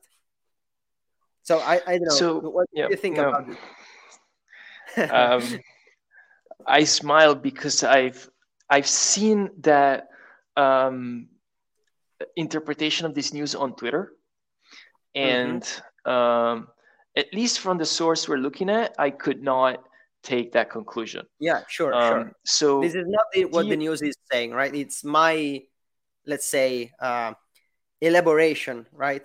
Yeah. On uh, on this um, thing, but we don't we don't have any any uh, uh I will say uh, basis to conclude yeah. this. Just you know some thought. But my understanding, and again, it would be interesting to hear from someone who actually worked on this, because I I've not. Uh, mm-hmm. It's just my own interest uh, on the topic. But my my understanding is that um, DOJ and the division under DOJ would be in charge of the criminal investigation, right? So yeah. if to to get to your example, they would probably be in charge of um, making that call to decide to what extent we can uh, re- respond. But then yeah. whoever um, implements that would be the FBI. If it's criminal, would be the FBI in this case, uh, as it's mentioned. I see. Um, I see. And that's for though for the the criminal uh, side of thing. So mm-hmm. if we are talking about uh, nation against nation, that I think would be a different case. Absolutely. But here yeah. we're talking about, let's say, a threat actor based in country X that decides to target our um, uh, very critical infrastructure, um, mm-hmm. and uh, we we want to prosecute them. Um, but the implementation of whatever decision is made um, and there have been a lot of cases where uh, companies uh, brought these cases uh, to the district attorneys or um, the district attorney took initiative and then DOJ made that decision and allowed either the FBI or know, Microsoft itself, there are a couple of cases to take action and take down um, um, infrastructure that was used uh, by the actors, right? So that would be yeah. the example. Uh, I don't think that DOJ will have the mandate or resources to do that themselves. I see. And I don't think they should. um, okay. No, no, no. Uh, that that's that's interesting. Like, um, I see it, you know, potentially involved in a scenario like that, probably but as you said maybe the that will like involve other like parts of the overall organization as well because it's uh, it's definitely possibly the highest level of uh, you know uh, issue they could face right? Um, so maybe maybe that requires like um, mm, involvement of other parties right? Maybe it's i mean this is easier to answer if we bring it back to the uh, physical space. Yeah. Um, you commit uh, whatever crime you are mm-hmm. responsible for from your house, and mm-hmm. an attorney brings charges against you. They would go to a judge, and the judge would uh, eventually take a decision. And maybe uh, at some point, a decision could be to seize your assets, right? Uh, because you sure. started your crime from your house, and uh, in that case it would not be the judge or the attorney the, um, the prosecutor uh, to seize your assets it would be in- enforced by law sure. enforcement uh, fbi or whatever other agency as a jurisdiction yeah, so yeah, that would absolutely. be the breakdown in the physical like case. but the like the decision to seize your your assets are coming from potentially you know the you know the discussion between attorneys and judges and uh, Right? That that's yes. what I meant, right? Of course, you know, you will have uh, I don't know what security agency perpetrating the potential hackback, but the um, the the okay to do that will potentially come from a discussion coming from this new division. That that's what 100%. I okay. Hundred percent. That's uh, this is actually a very interesting point. Uh, I think we often forget the broader context in which we operate in the Western world and in some of our countries, where we're talking about a state of law. where mm. law dictates your actions, and especially when we're talking about um, criminal cases or institutions involved, these are highly uh, defined processes, right? So you don't just take down the C2 of whatever entity um, on your own. um, sure. Because you think that's the right move. You, would need uh, to get that approved throughout the chain, um, whether it's uh, civil or, or military as well. Military would have just their own uh, chain. Um, yeah. But it's highly, highly institutionalized and formalized in a way. Um, and so, uh, again, this is a super interesting conversation to have someone with someone from the field because they really talk. If you ever do, they really uh, tell you more about all the steps that they have to take to motivate that, and it's mm. really not uh, that easy apart from like extreme cases where authority could be more lax or delegated but mm-hmm. usually it's like if you are uh, literally if we bring this to us if georgia is um, i don't know DDoSing me and I want to take you down, like I don't just do it like this, right? I have to which, demonstrate. Which, for the record, I'm not. You don't. not, um, not, at the um, moment, at least. um, there are a lot of steps to to prove and uh, get approval. Yeah, yeah. No, that, that's that's definitely well, super interesting. And uh, again, I think it's very useful uh, also as one of the purpose for for this uh, for this format, right? Because again, I, I'm taking back the technical versus policies people, right? And uh, a lot of the technical guys i've seen talking uh, about hackback right? Like it is a simple thing especially when we when we talk about countries. But you helped us understand like me included that there's a lot more going on behind a potential decision where a country is going to hack back another country or just potentially a c- civil thing.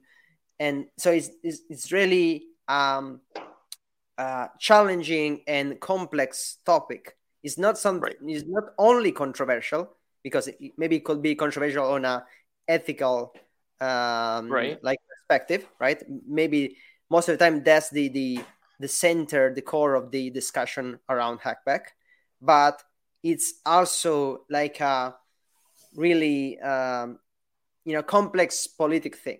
Okay.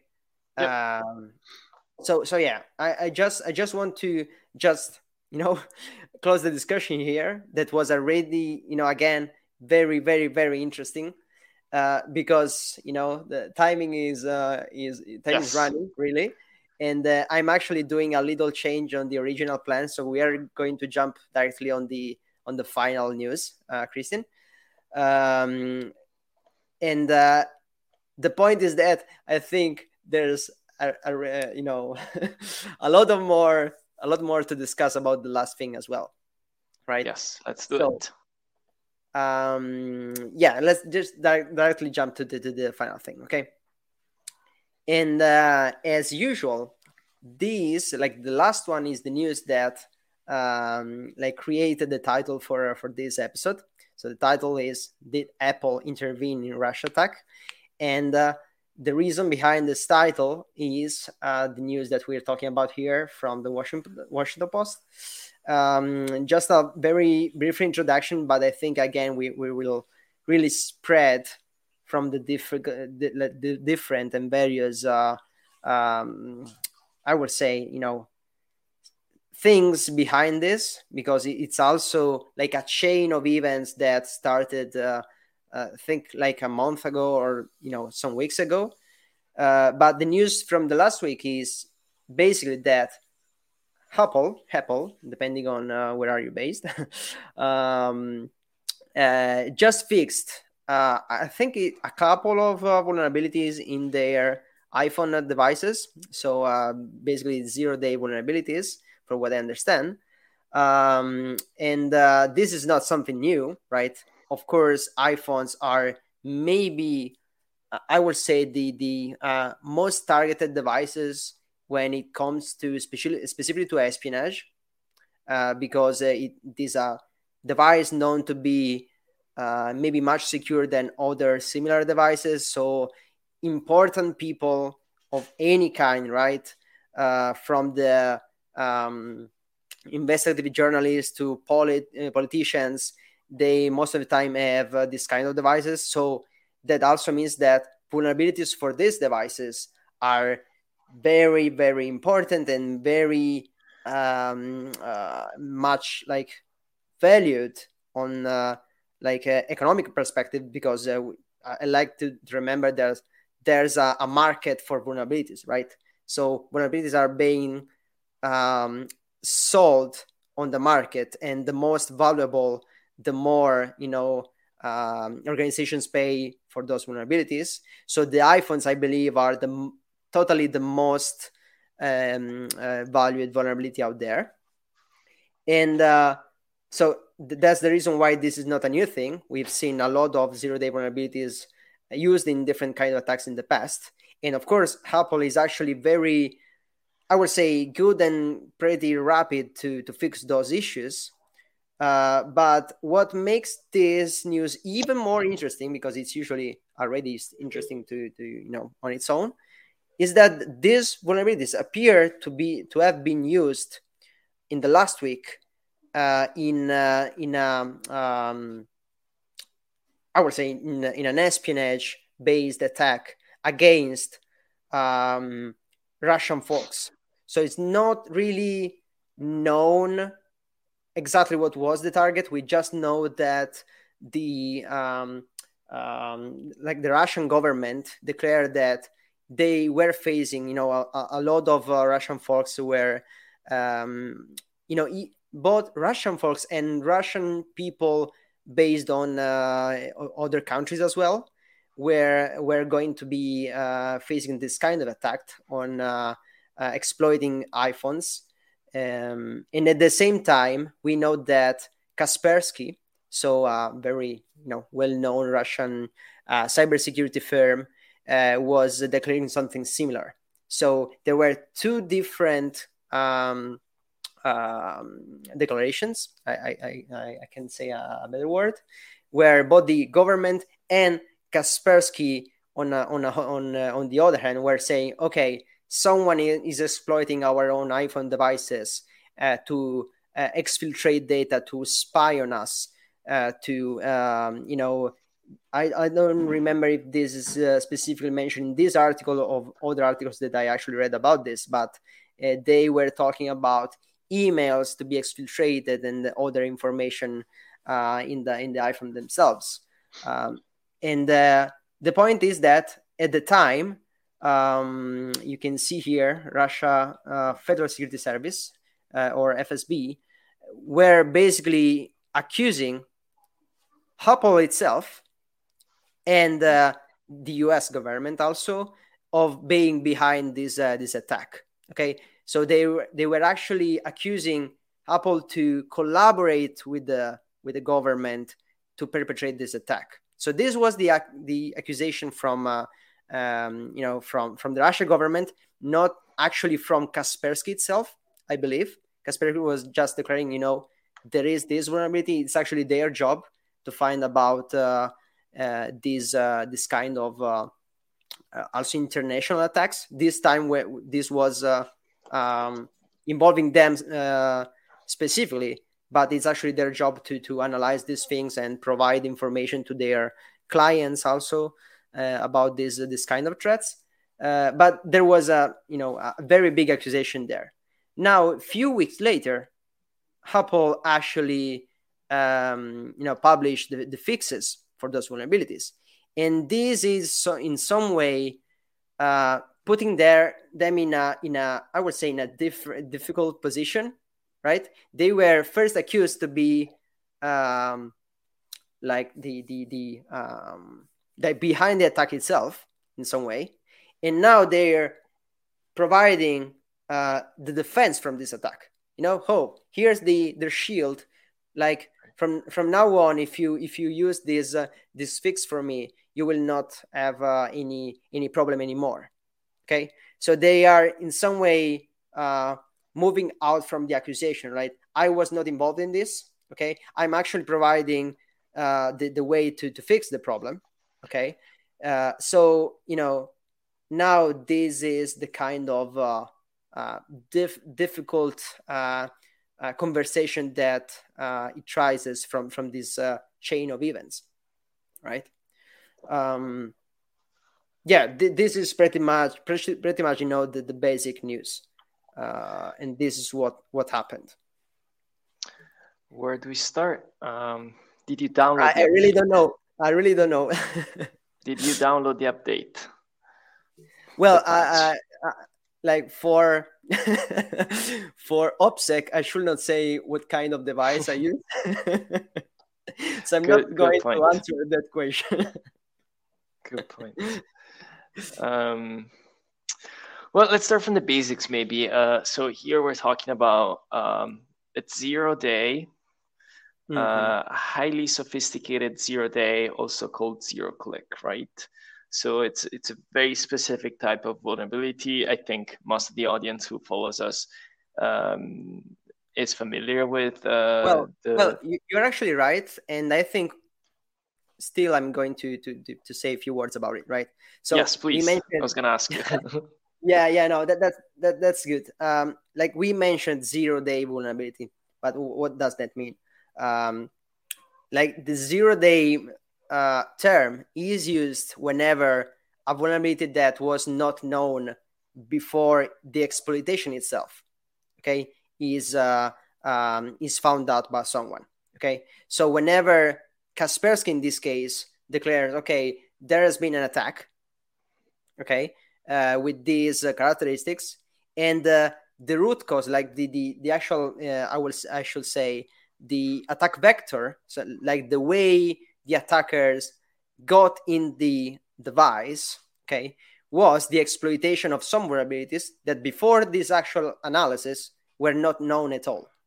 Okay, so someone is exploiting vulnerability that before the exploitation itself um, was not really globally known because, of course, someone knew about it. If they exploited, they knew about it. But it could be that the same attackers, like the perpetrators of the attacker of the attack, were the same people who um, found out about the vulnerability and they didn't declare this nor to Apple itself nor to you know anyone else, and they just used it, or like uh, like very commonly uh, what what did happen is that someone found out about the vulnerability doesn't say this to anyone because it's a big one and actually sell it as we said before to the market to the basically who pays more for it.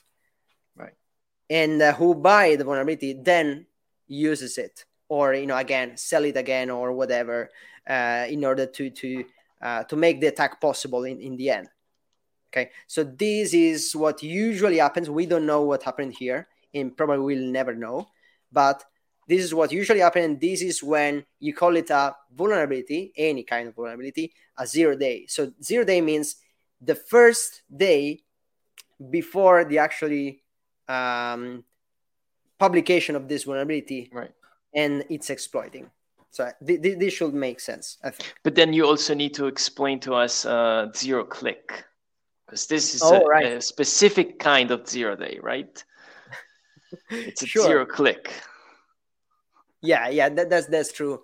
And again, you know, if we add the term zero click to this vulnerability, I think the the the price for the, this vulnerability rise to I don't know how many uh, millions.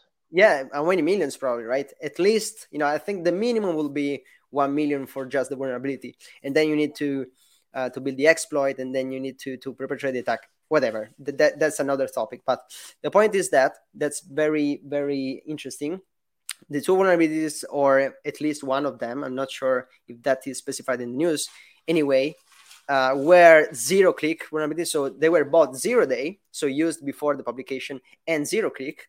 And that means that basically, in order to exploit the vulnerability itself, okay, uh, like the attacker doesn't need any interaction from the target user at all.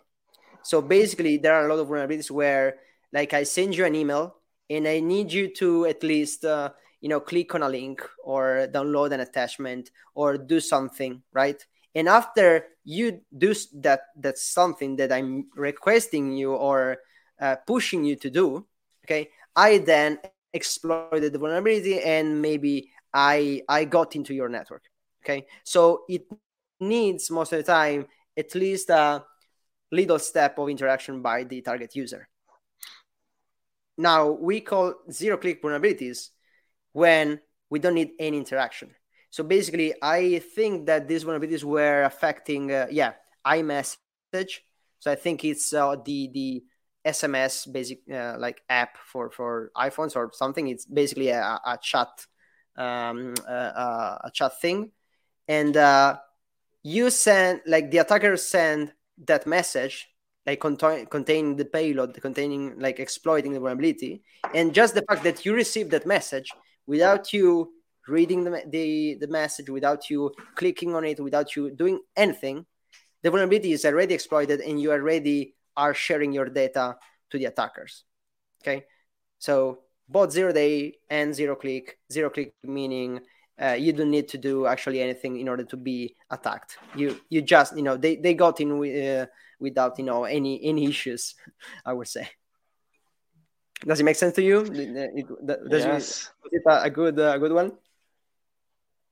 Thanks for the explanations for the audience, I guess. Uh, so, I, let's start from two concepts here. I think um, two two areas, two topics I want to talk about. The first one is, uh, as you mentioned, uh, the whole conversation about vulnerabilities, and the second one is about security in the sense of whether you want to call it operational security or your own cybersecurity. Mm-hmm. Right. Let me start from the second one.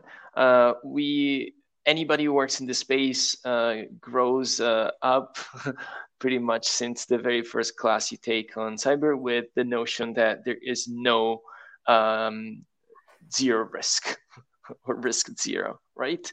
So the and the declination of that concept is that uh, if a highly sophisticated uh, threat actor is targeting whatever uh, target you uh, potentially uh, over time in a highly complex uh, system, there is, in theory, no way for you to protect yourself, mm-hmm. right? Because exactly by the nature of how information technology works uh, in a systemic way, there will always be components talking to each other, and there will at some point uh, be a vulnerability. And to translate that in more concrete terms, uh, uh the takeaway is if you are being targeted by someone with a lot of resources, uh, there is almost nothing you can do to protect yourself. Um, yeah. So that's that's the extreme oversimplify maybe takeaway, but I think it's really interesting here to see that um, there are things you could have done, uh, and I think they do mention the lockdown mode that now um, uh, Apple uh, has uh, launched a few months ago. To yeah, that would have been uh, um, preventing the attack.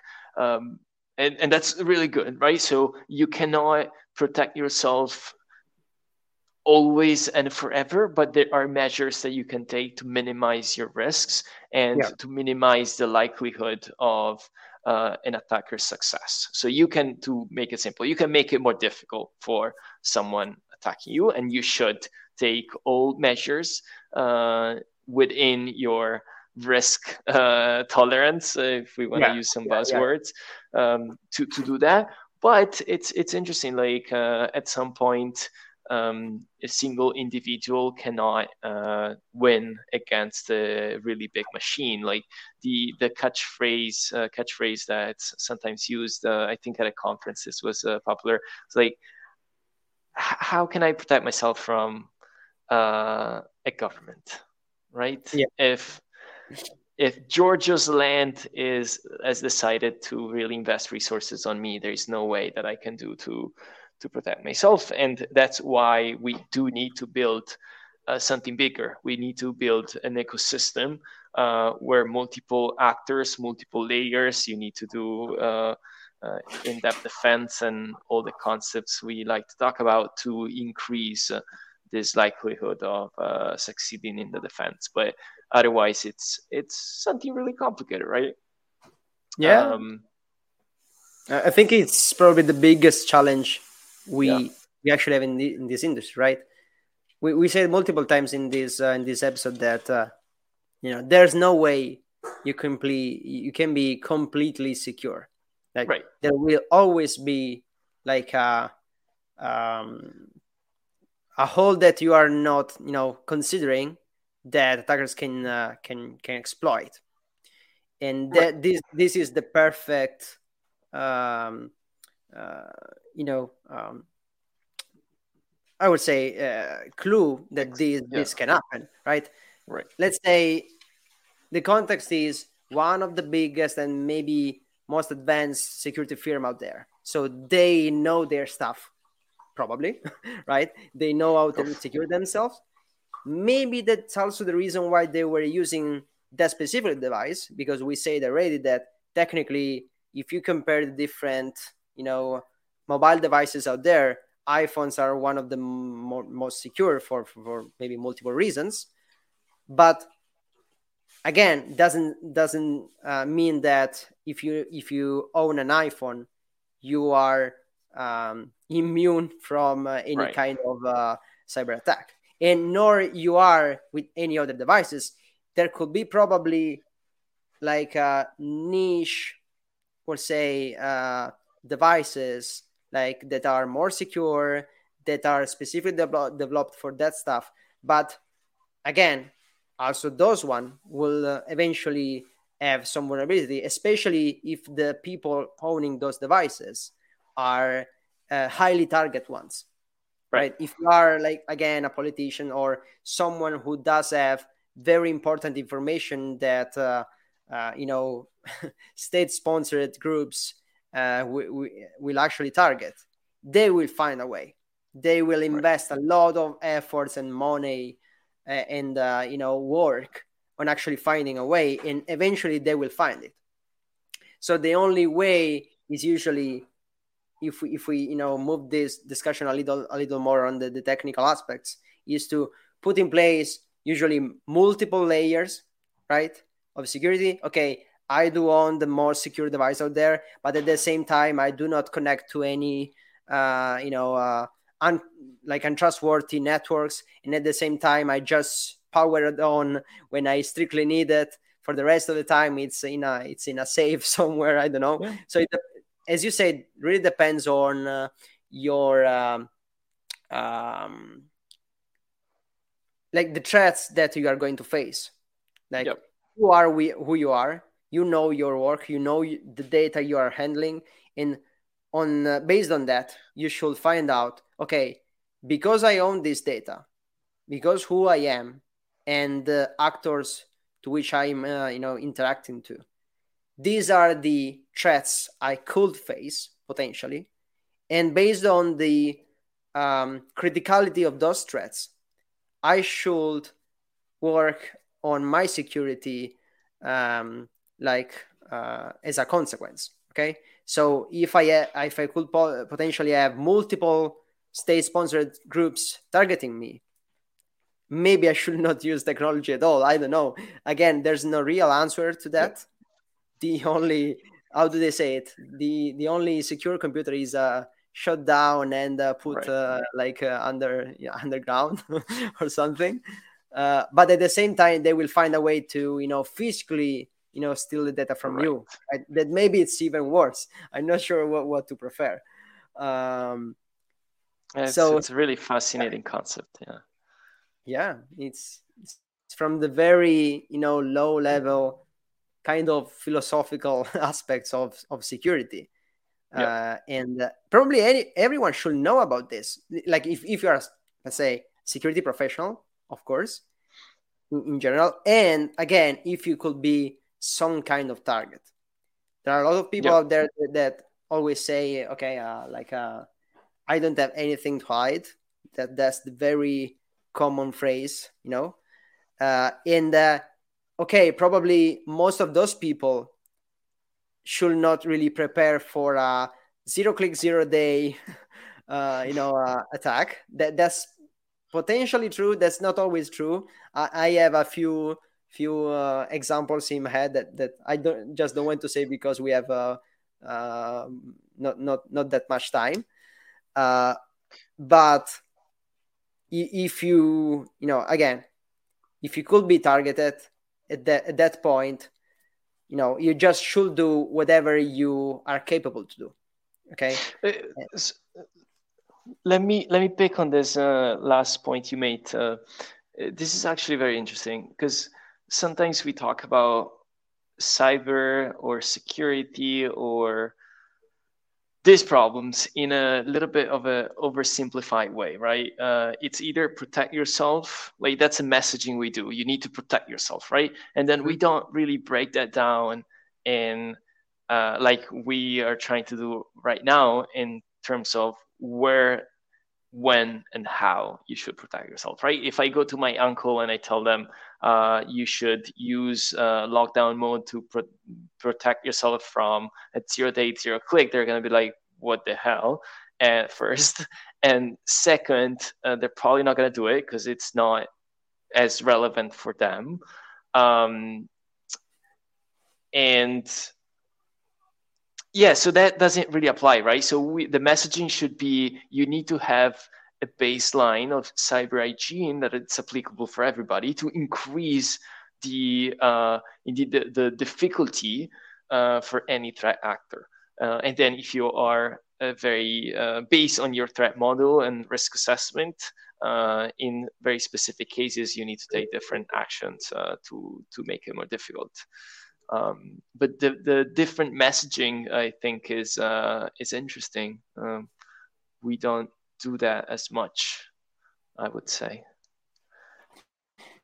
Yeah, you know, uh, again, there are multiple problems at multiple levels here. Like, of course, it will really it will be really nice to have like a baseline for everyone, okay, to raise the bar to to increase difficulty for um, you know uh, attackers to reach their goal. But the point is that like the pro- the real problems i think come when uh, you are on the very top level and uh, your threat model your the risk you are facing are very very high right? Mm-hmm. so for for that reason you don't really just a baseline. You need extreme right? Sure. I, I, will definitely say extreme measures okay?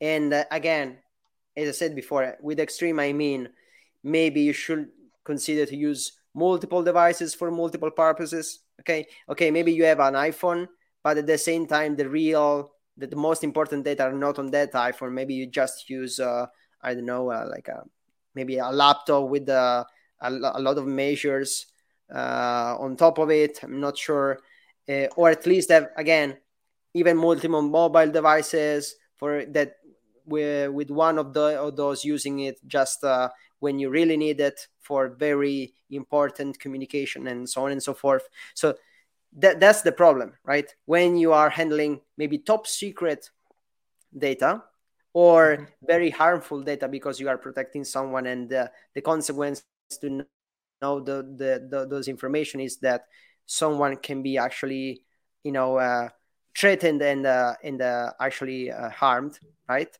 uh, so that comes the real difficulty. It's on a micro situation uh, uh, versus yeah. a, a, macro situation. We all like we all would like in this industry that anyone will will increase their uh, security posture, but when you are on top of the of the pyramid, you need really right. extreme measures, and uh, still that cannot be uh, enough in some cases even you know the the the feature that you were mentioning before the lockdown mode right?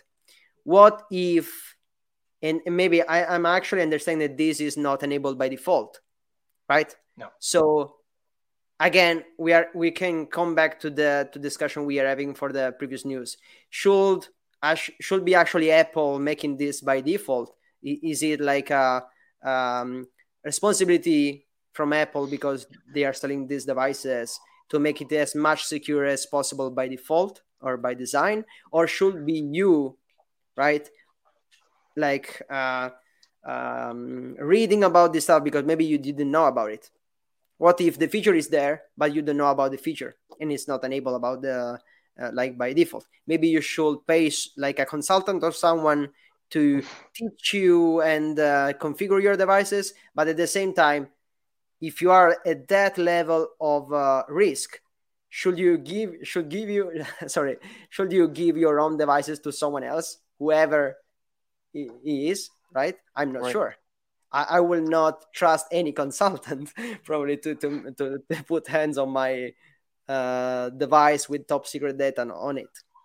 Yeah, right? it's, it's a re- it, the fascinating thing here is that it really shows how complex the problem is it's not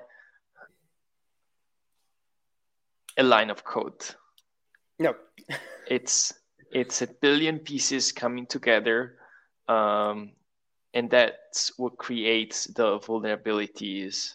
Uh, I don't even mean it in terms of software vulnerabilities, literally like the systemic, like the the, the real uh, vulnerabilities, the the holes in the system, right, uh, that are then uh, exploited. Whether uh, it should be lockdown mode by default, no, uh, because this brings up another key point in, in our field, which is the tension between security and usability, efficiency, or whatever other goal you have uh, to achieve, you want to achieve with technology. Uh, lockdown mode basically makes your phone um, almost unusable for the billion features that Apple uh, is famous for, right? So that's uh, again very targeted uh, use case, uh, like you were saying, and it really. Uh, again, another buzzword of this uh, decade is risk-based. Um, so you do need a baseline, uh, whether you are in this uh, field or you are uh, the uncle working on agriculture. Um, and then above that, and that baseline should go keep going up, right? Uh, and I, I don't think we talk enough a lot uh, about that. Um, we don't question passwords anymore. I don't think any sane person would say passwords are too uh, much. Uh, but then there are other things that I believe should be in the baseline, and they're they're not, and they're still questioned. Um, so that should be raised. But then everything above it, because it's so specific, uh, it should be based on your risk, like you were saying. Um, but if we want to see the, I think, positive uh, side of this story, uh, for the defense again because here we're just talking about the defense of, of the news um, i think it's interesting to see that defense uh, or the multi-layered uh, approach you were mentioning in a way it worked right because um, Kaspersky uh, was doing network uh, monitoring, and uh, eventually they, they caught this, right? So if you if this were Giorgio um, own device and maybe not set up in the same way that a major uh, corporation is uh, doing security, not monitoring all your uh, network flows, you might have never caught this. so in, if we want to take away something positive from the story like we should keep doing that. We should keep layering yeah. up and to defense in many different ways uh, to uh, this um, uh, diversify the risks um, and increase our probability of uh, catching uh, incidents. Well there, there's a, actually a little more about that. Like what I was referring to was uh, like putting in place multiple layers of defense to prevent an attack, right? And we already said that the more layers you put in place, the, the you know the more difficult will be for the attackers to reach their goals. But still, there will be that you know 0.1 percent of chance that they, they can uh, be in. And what you mentioned is that uh, you should put another layer that is not actually um, like prevention but detection and here it comes again my my, my field so of course you know it's it's very that's even more difficult when we are talking about individuals because mm-hmm. uh, you know there are ways to put a, a detection structure on an organization but when you are like a, a, a you know a single individual and your infrastructure to defend is your uh, i will say some people call it like a pan pan personal area network right? Basically your network is uh, your mobile device your laptop your maybe smartwatch yeah. or whatever what you are wearing and uh, putting like uh, taking with you okay?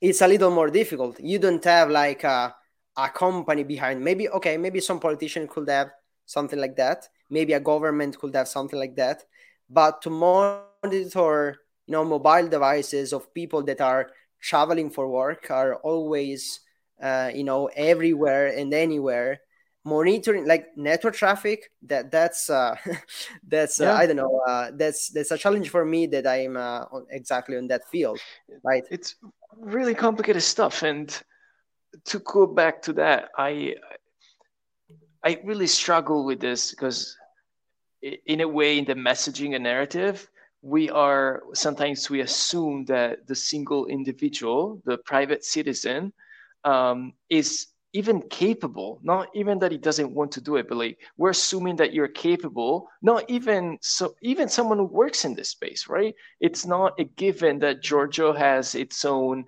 network detection with your firewall uh, uh, scanning and your SIEM setup and all that shit to catch something like this. That's a big assumption and i don't think even like at a uh, national or society level we should even um, expect that. Like yeah. we need you are a citizen for a reason and you don't uh, provide your own physical security. There's police on the street right? And the same way you should expect um, whether it's a private company uh, like apple or whoever else uh, or a government to at least play part of that uh, game um, because you cannot succeed like you were saying it's it's too much.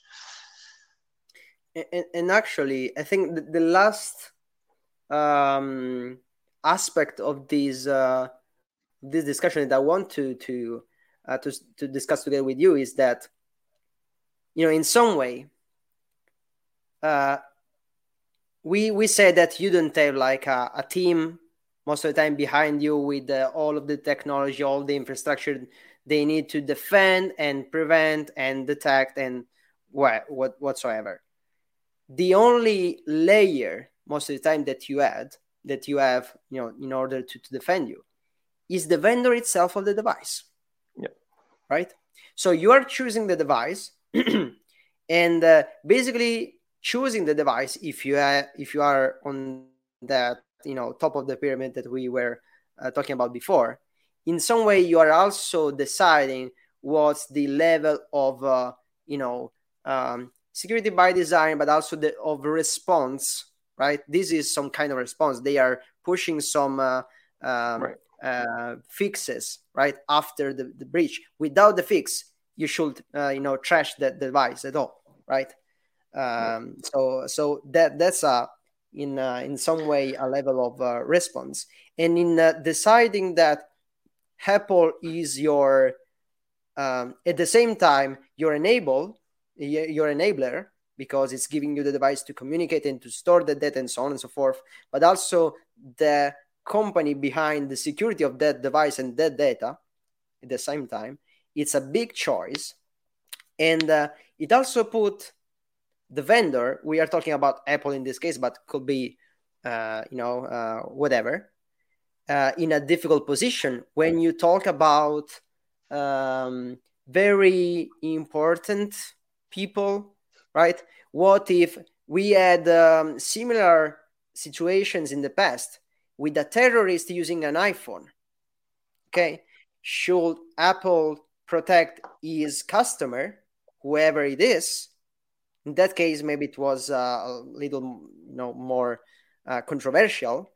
Or in this case, should Apple protect like uh, a politician or a very important people from a country that is not the same uh, or, or, where the vendor is based? Again, we are talking about Apple and uh, United States in this case, but what about I don't know uh, if it was Samsung, which is uh, uh, Korean, I think, right? Yes. And a uh, an opposite country, right, uh, where a politician is using an Android from uh, from Samsung, and that device is compromised, right. should uh, the Korean uh, vendor protect the the person from the other country? Should the company get in trouble with its own country and state because of this?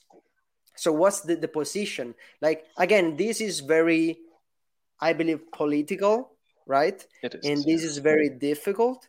But for vendors that are also putting a lot of their, um, you know, I would say, um, branding in the security of their devices, this is actually a thing. This is actually a topic, right? Uh, Apple decided in the past to um, prioritize security no matter what, no matter who is the customer. If you are my customer, I support you 100% and I will go against I don't know anyone that will pretend something else. And it appears it's still doing this, doing this based on what we know from from this news.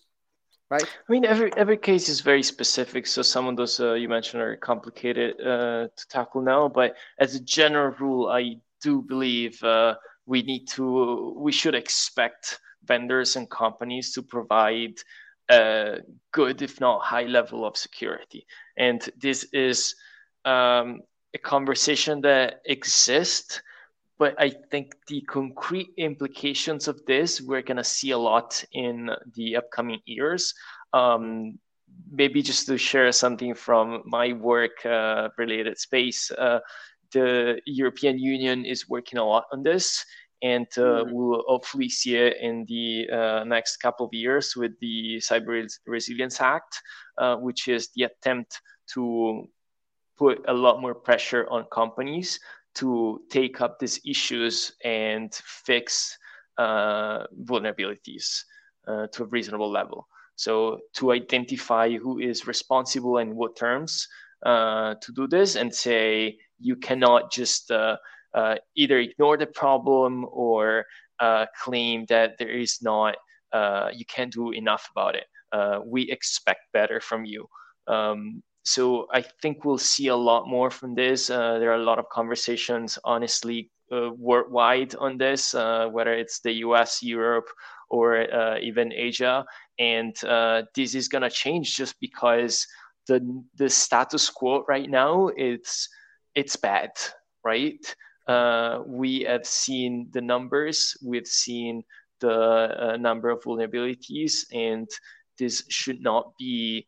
Um, maybe it's it's a side effect of this field, but at least it should not be what we expect. We expect better, uh, like we did in any other sector. Like if you are talking about aviation, if you're talking about um, automobile security, nobody today would argue uh, that uh, an unsecure plane is okay, even though that's extremely difficult or it was extremely difficult to achieve, right? So I'm not saying that tomorrow this is going to change uh, or it, it is easy to tackle, but we should at least do more um, in this space because uh, the and, yeah, uh, vulnerability. What you said is actually very, very interesting. And uh, I want to expand a little more, right? you mentioned like the automotive and uh, you know uh, aviation and uh, so on and so forth. So what about like i'm uh, speculating on a potential consequence of uh, this kind of news right? So we heard before when a country tried to uh, pushes for internal technologies versus you know foreign te- technologies right? Mm-hmm. something like we will use uh, our own uh, uh, network infrastructure from you know our own vendors because we don't trust foreign companies to be in the middle of our communications or uh, you know we we want our own internet so we don't want to use uh, uh, foreign social media because they, their countries can actually um, eavesdrop the, the communication. They can force the companies maybe uh, to, to drop data and so on and so forth. So, what about the consequence of this news is that suddenly Russia decides that, okay, no more foreign uh, mobile devices from now on. Okay, because it's it's a it's a risk. We don't know if Apple was behind it, but anyway it was uh, too much of a risk so we start to building our own mobile devices and uh, force our i don't know again government people to just use our russian mobile devices and if we consider something like that should we expand this to something else like we know that that automotive is so highly connected today should they start you know building their own russian right. russian you know uh, um, cars just because they they don't trust uh, i don't know what what they use mercedes uh, or yeah. or whatsoever or uh, oh okay i'm not going to use a boeing anymore i'm not going to fly on a boeing because this is not a russian company so uh, they could uh, could you know uh, eavesdrop my communication when I connect to the uh, to the um, uh, flight Wi-Fi or something. You know, I could potentially talk uh, about this forever. Right, right. No, totally. Um, super interesting question. We need a different episode for this, uh, but uh, it it comes down to like the risk equation we were talking about before. Because if you go that route, the assumption is that you can build something that is more secure and that's a big assumption right? Uh, yeah. maybe if you are a large country of that size you can but most other countries probably cannot. Uh, i mean if we look at the state of the global economy today that's not how it works and maybe there are good reasons for it because uh, you can be specialized in something and know nothing about something else but then you take that knowledge and you use it. Um, so that's one consideration and then the other side of the risk equation is um, there are indeed some inherited built-in vulnerabilities that uh, will always be there because of the complexity of the systems like you were saying. So it comes down to like okay what are you prioritizing? What do you think is the biggest risk? And i think different people would argue for both sides to be more secure or more insecure, right? So if um, the case you took, Russia decided to just use uh, Russian uh, phones, I think uh, that could be uh, the reaction could be positive or negative. Uh, depending on who you're talking to, right? And the assumption is, are those phones more secure? Uh, yes or no? Uh, and what do we know? What do what can we do if they are more or less secure? Um, but it's a really complicated topic because it's not it's not linear, right? It's not that someone sits down and says, "Okay, tomorrow we do this," because this is the best um, idea ever. Uh, it's it involves so many components of this field uh, that it's highly highly complicated to um, to solve. Yeah, and, and maybe you don't solve it; you just manage it. That's another maybe interesting concept to close on uh, in this space. Uh, you, you don't solve security; you just have to manage it over time. Yeah, yeah and and I, think you know what you just said is actually the reason why this is going to be a wrap for today, and we're we're no we, we will stop trying to answer those questions because we had a lot of yeah. very big like great questions. And uh, with great questions comes no answers. Yeah. so you know what? Um, christian it has been a lovely chat with you. I'm not joking. This has been great, and uh, so many, you know, uh, tough processes. Right, something that I still need to to think about and uh, you know uh, brainstorming with it. And uh, of course, I will really love to um, to have you back to to this podcast again in one of the next episodes. So I, will, you know, um, uh, push you a little bit more in the in the next weeks and months hopefully you will uh, join again and uh, yeah th- thanks again very much because uh, i really appreciated it hope indeed hope it was well. it was really fun uh, conversation uh, i enjoyed the exchange thanks a lot for the invite and thanks everybody who listened in and uh, like Giorgio said at the beginning, uh, I feel we are both, in a way, nerds of this space. So if you ever want to reach out and talk more about any of these, uh, it would be a pleasure. Absolutely, absolutely. You know, th- that's definitely the purpose of all of this format. And uh, just a little remind- reminder: we are live on Twitch. We are, you know, pretty much often live uh, on Twitch uh, as of now every week. But every episode is going to be re-uploaded on YouTube and the audio version on uh, Spotify and similar um, um, platforms. And uh, I am you know we are always in search for uh, new guests that want to join us in our uh, discussions and chats. And any help any feedback that you could provide uh, during the lives you know as comments in the um, uh, in you know behind the the uh, youtube videos or just directly reaching out to to any of us.